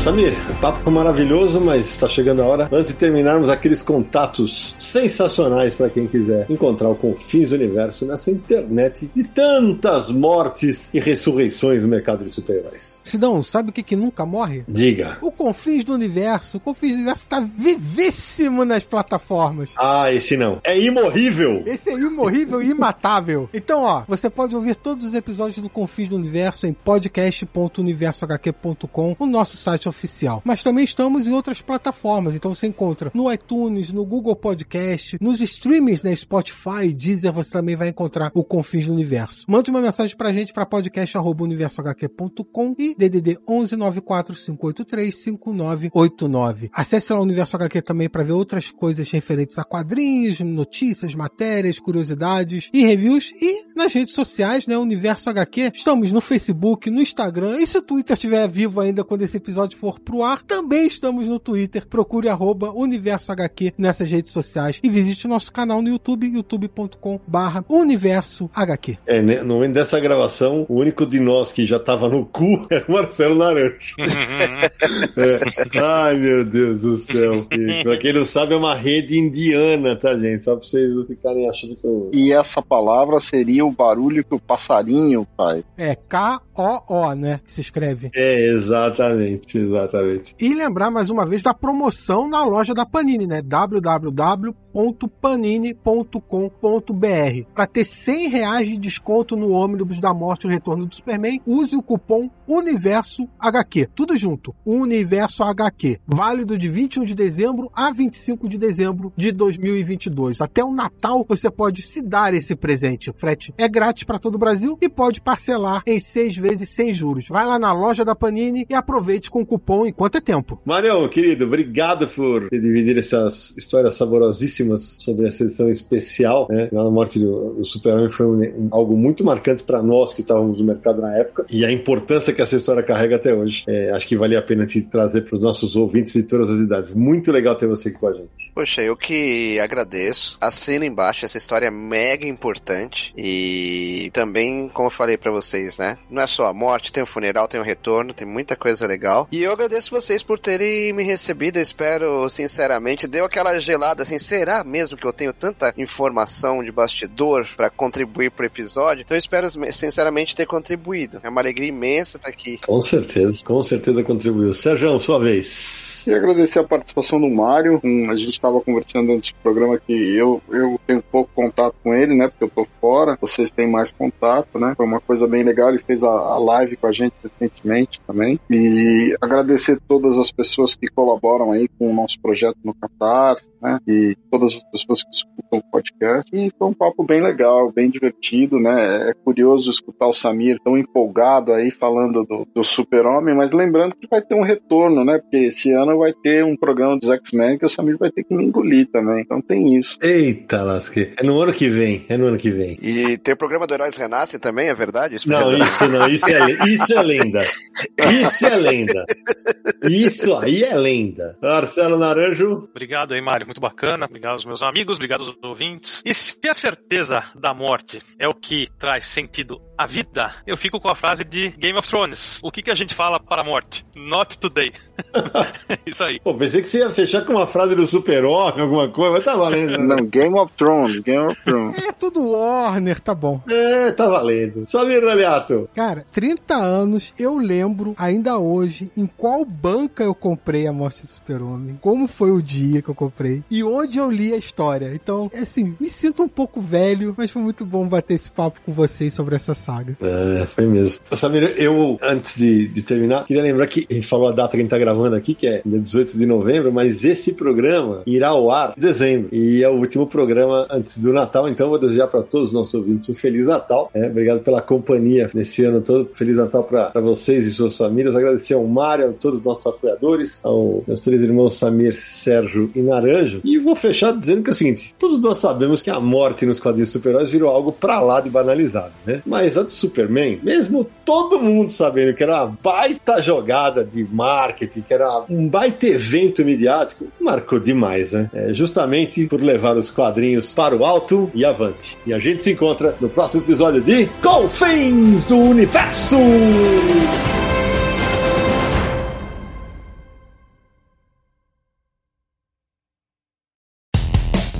Mais claro ou na noite mais densa, você está deixando a nossa presença. Faça uma boa viagem de volta, mas não fique disperso. Nos encontraremos no próximo episódio de Confins do Universo.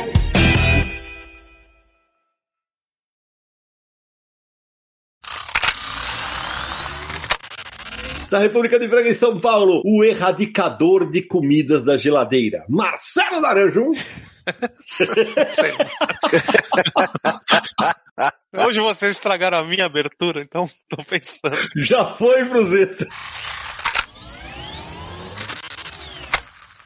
Especialmente para DC Comics, que decide ma- matar o seu principal, seu primeiro, não vou falar que é o principal, porque o principal é o Batman, né? Não. É, já fui pros extras. Só pra- Não. é Claro que é. claro que é. Óbvio. Mas tudo bem, deixa, isso vai pros extras, tá bom?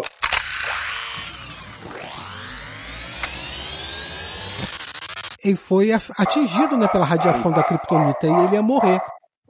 Eu ia falar, mas o cachorro tá latindo aqui, o vizinho. Puta, falem aí. Ah, não, então, se- segura aí, vai. Só, só, só... Puta Até o parola, agora. agora resolveu. velho. Agora, agora entrou no modo lobisomem. É... Ó, gente, só pra confirmar a informação, o Mário tava certo mesmo. Eu não sei se é a primeira, mas. Ah, te danar, cachorro do cacete. pronto, pronto, foi pro Zé. Não ia falar alguma coisa, não? Não, deixa quieto. Tá dormindo. Não, não, não, não, tô no mundo. Não, não, não. Não falar, não. Até eu achar o botão aqui são duas horas.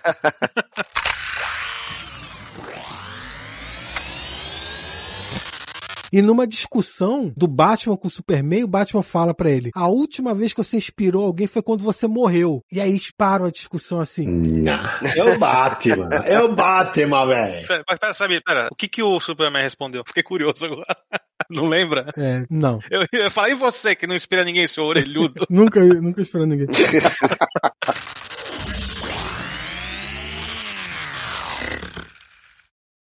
Este podcast foi editado por Radiofobia, podcast e multimídia.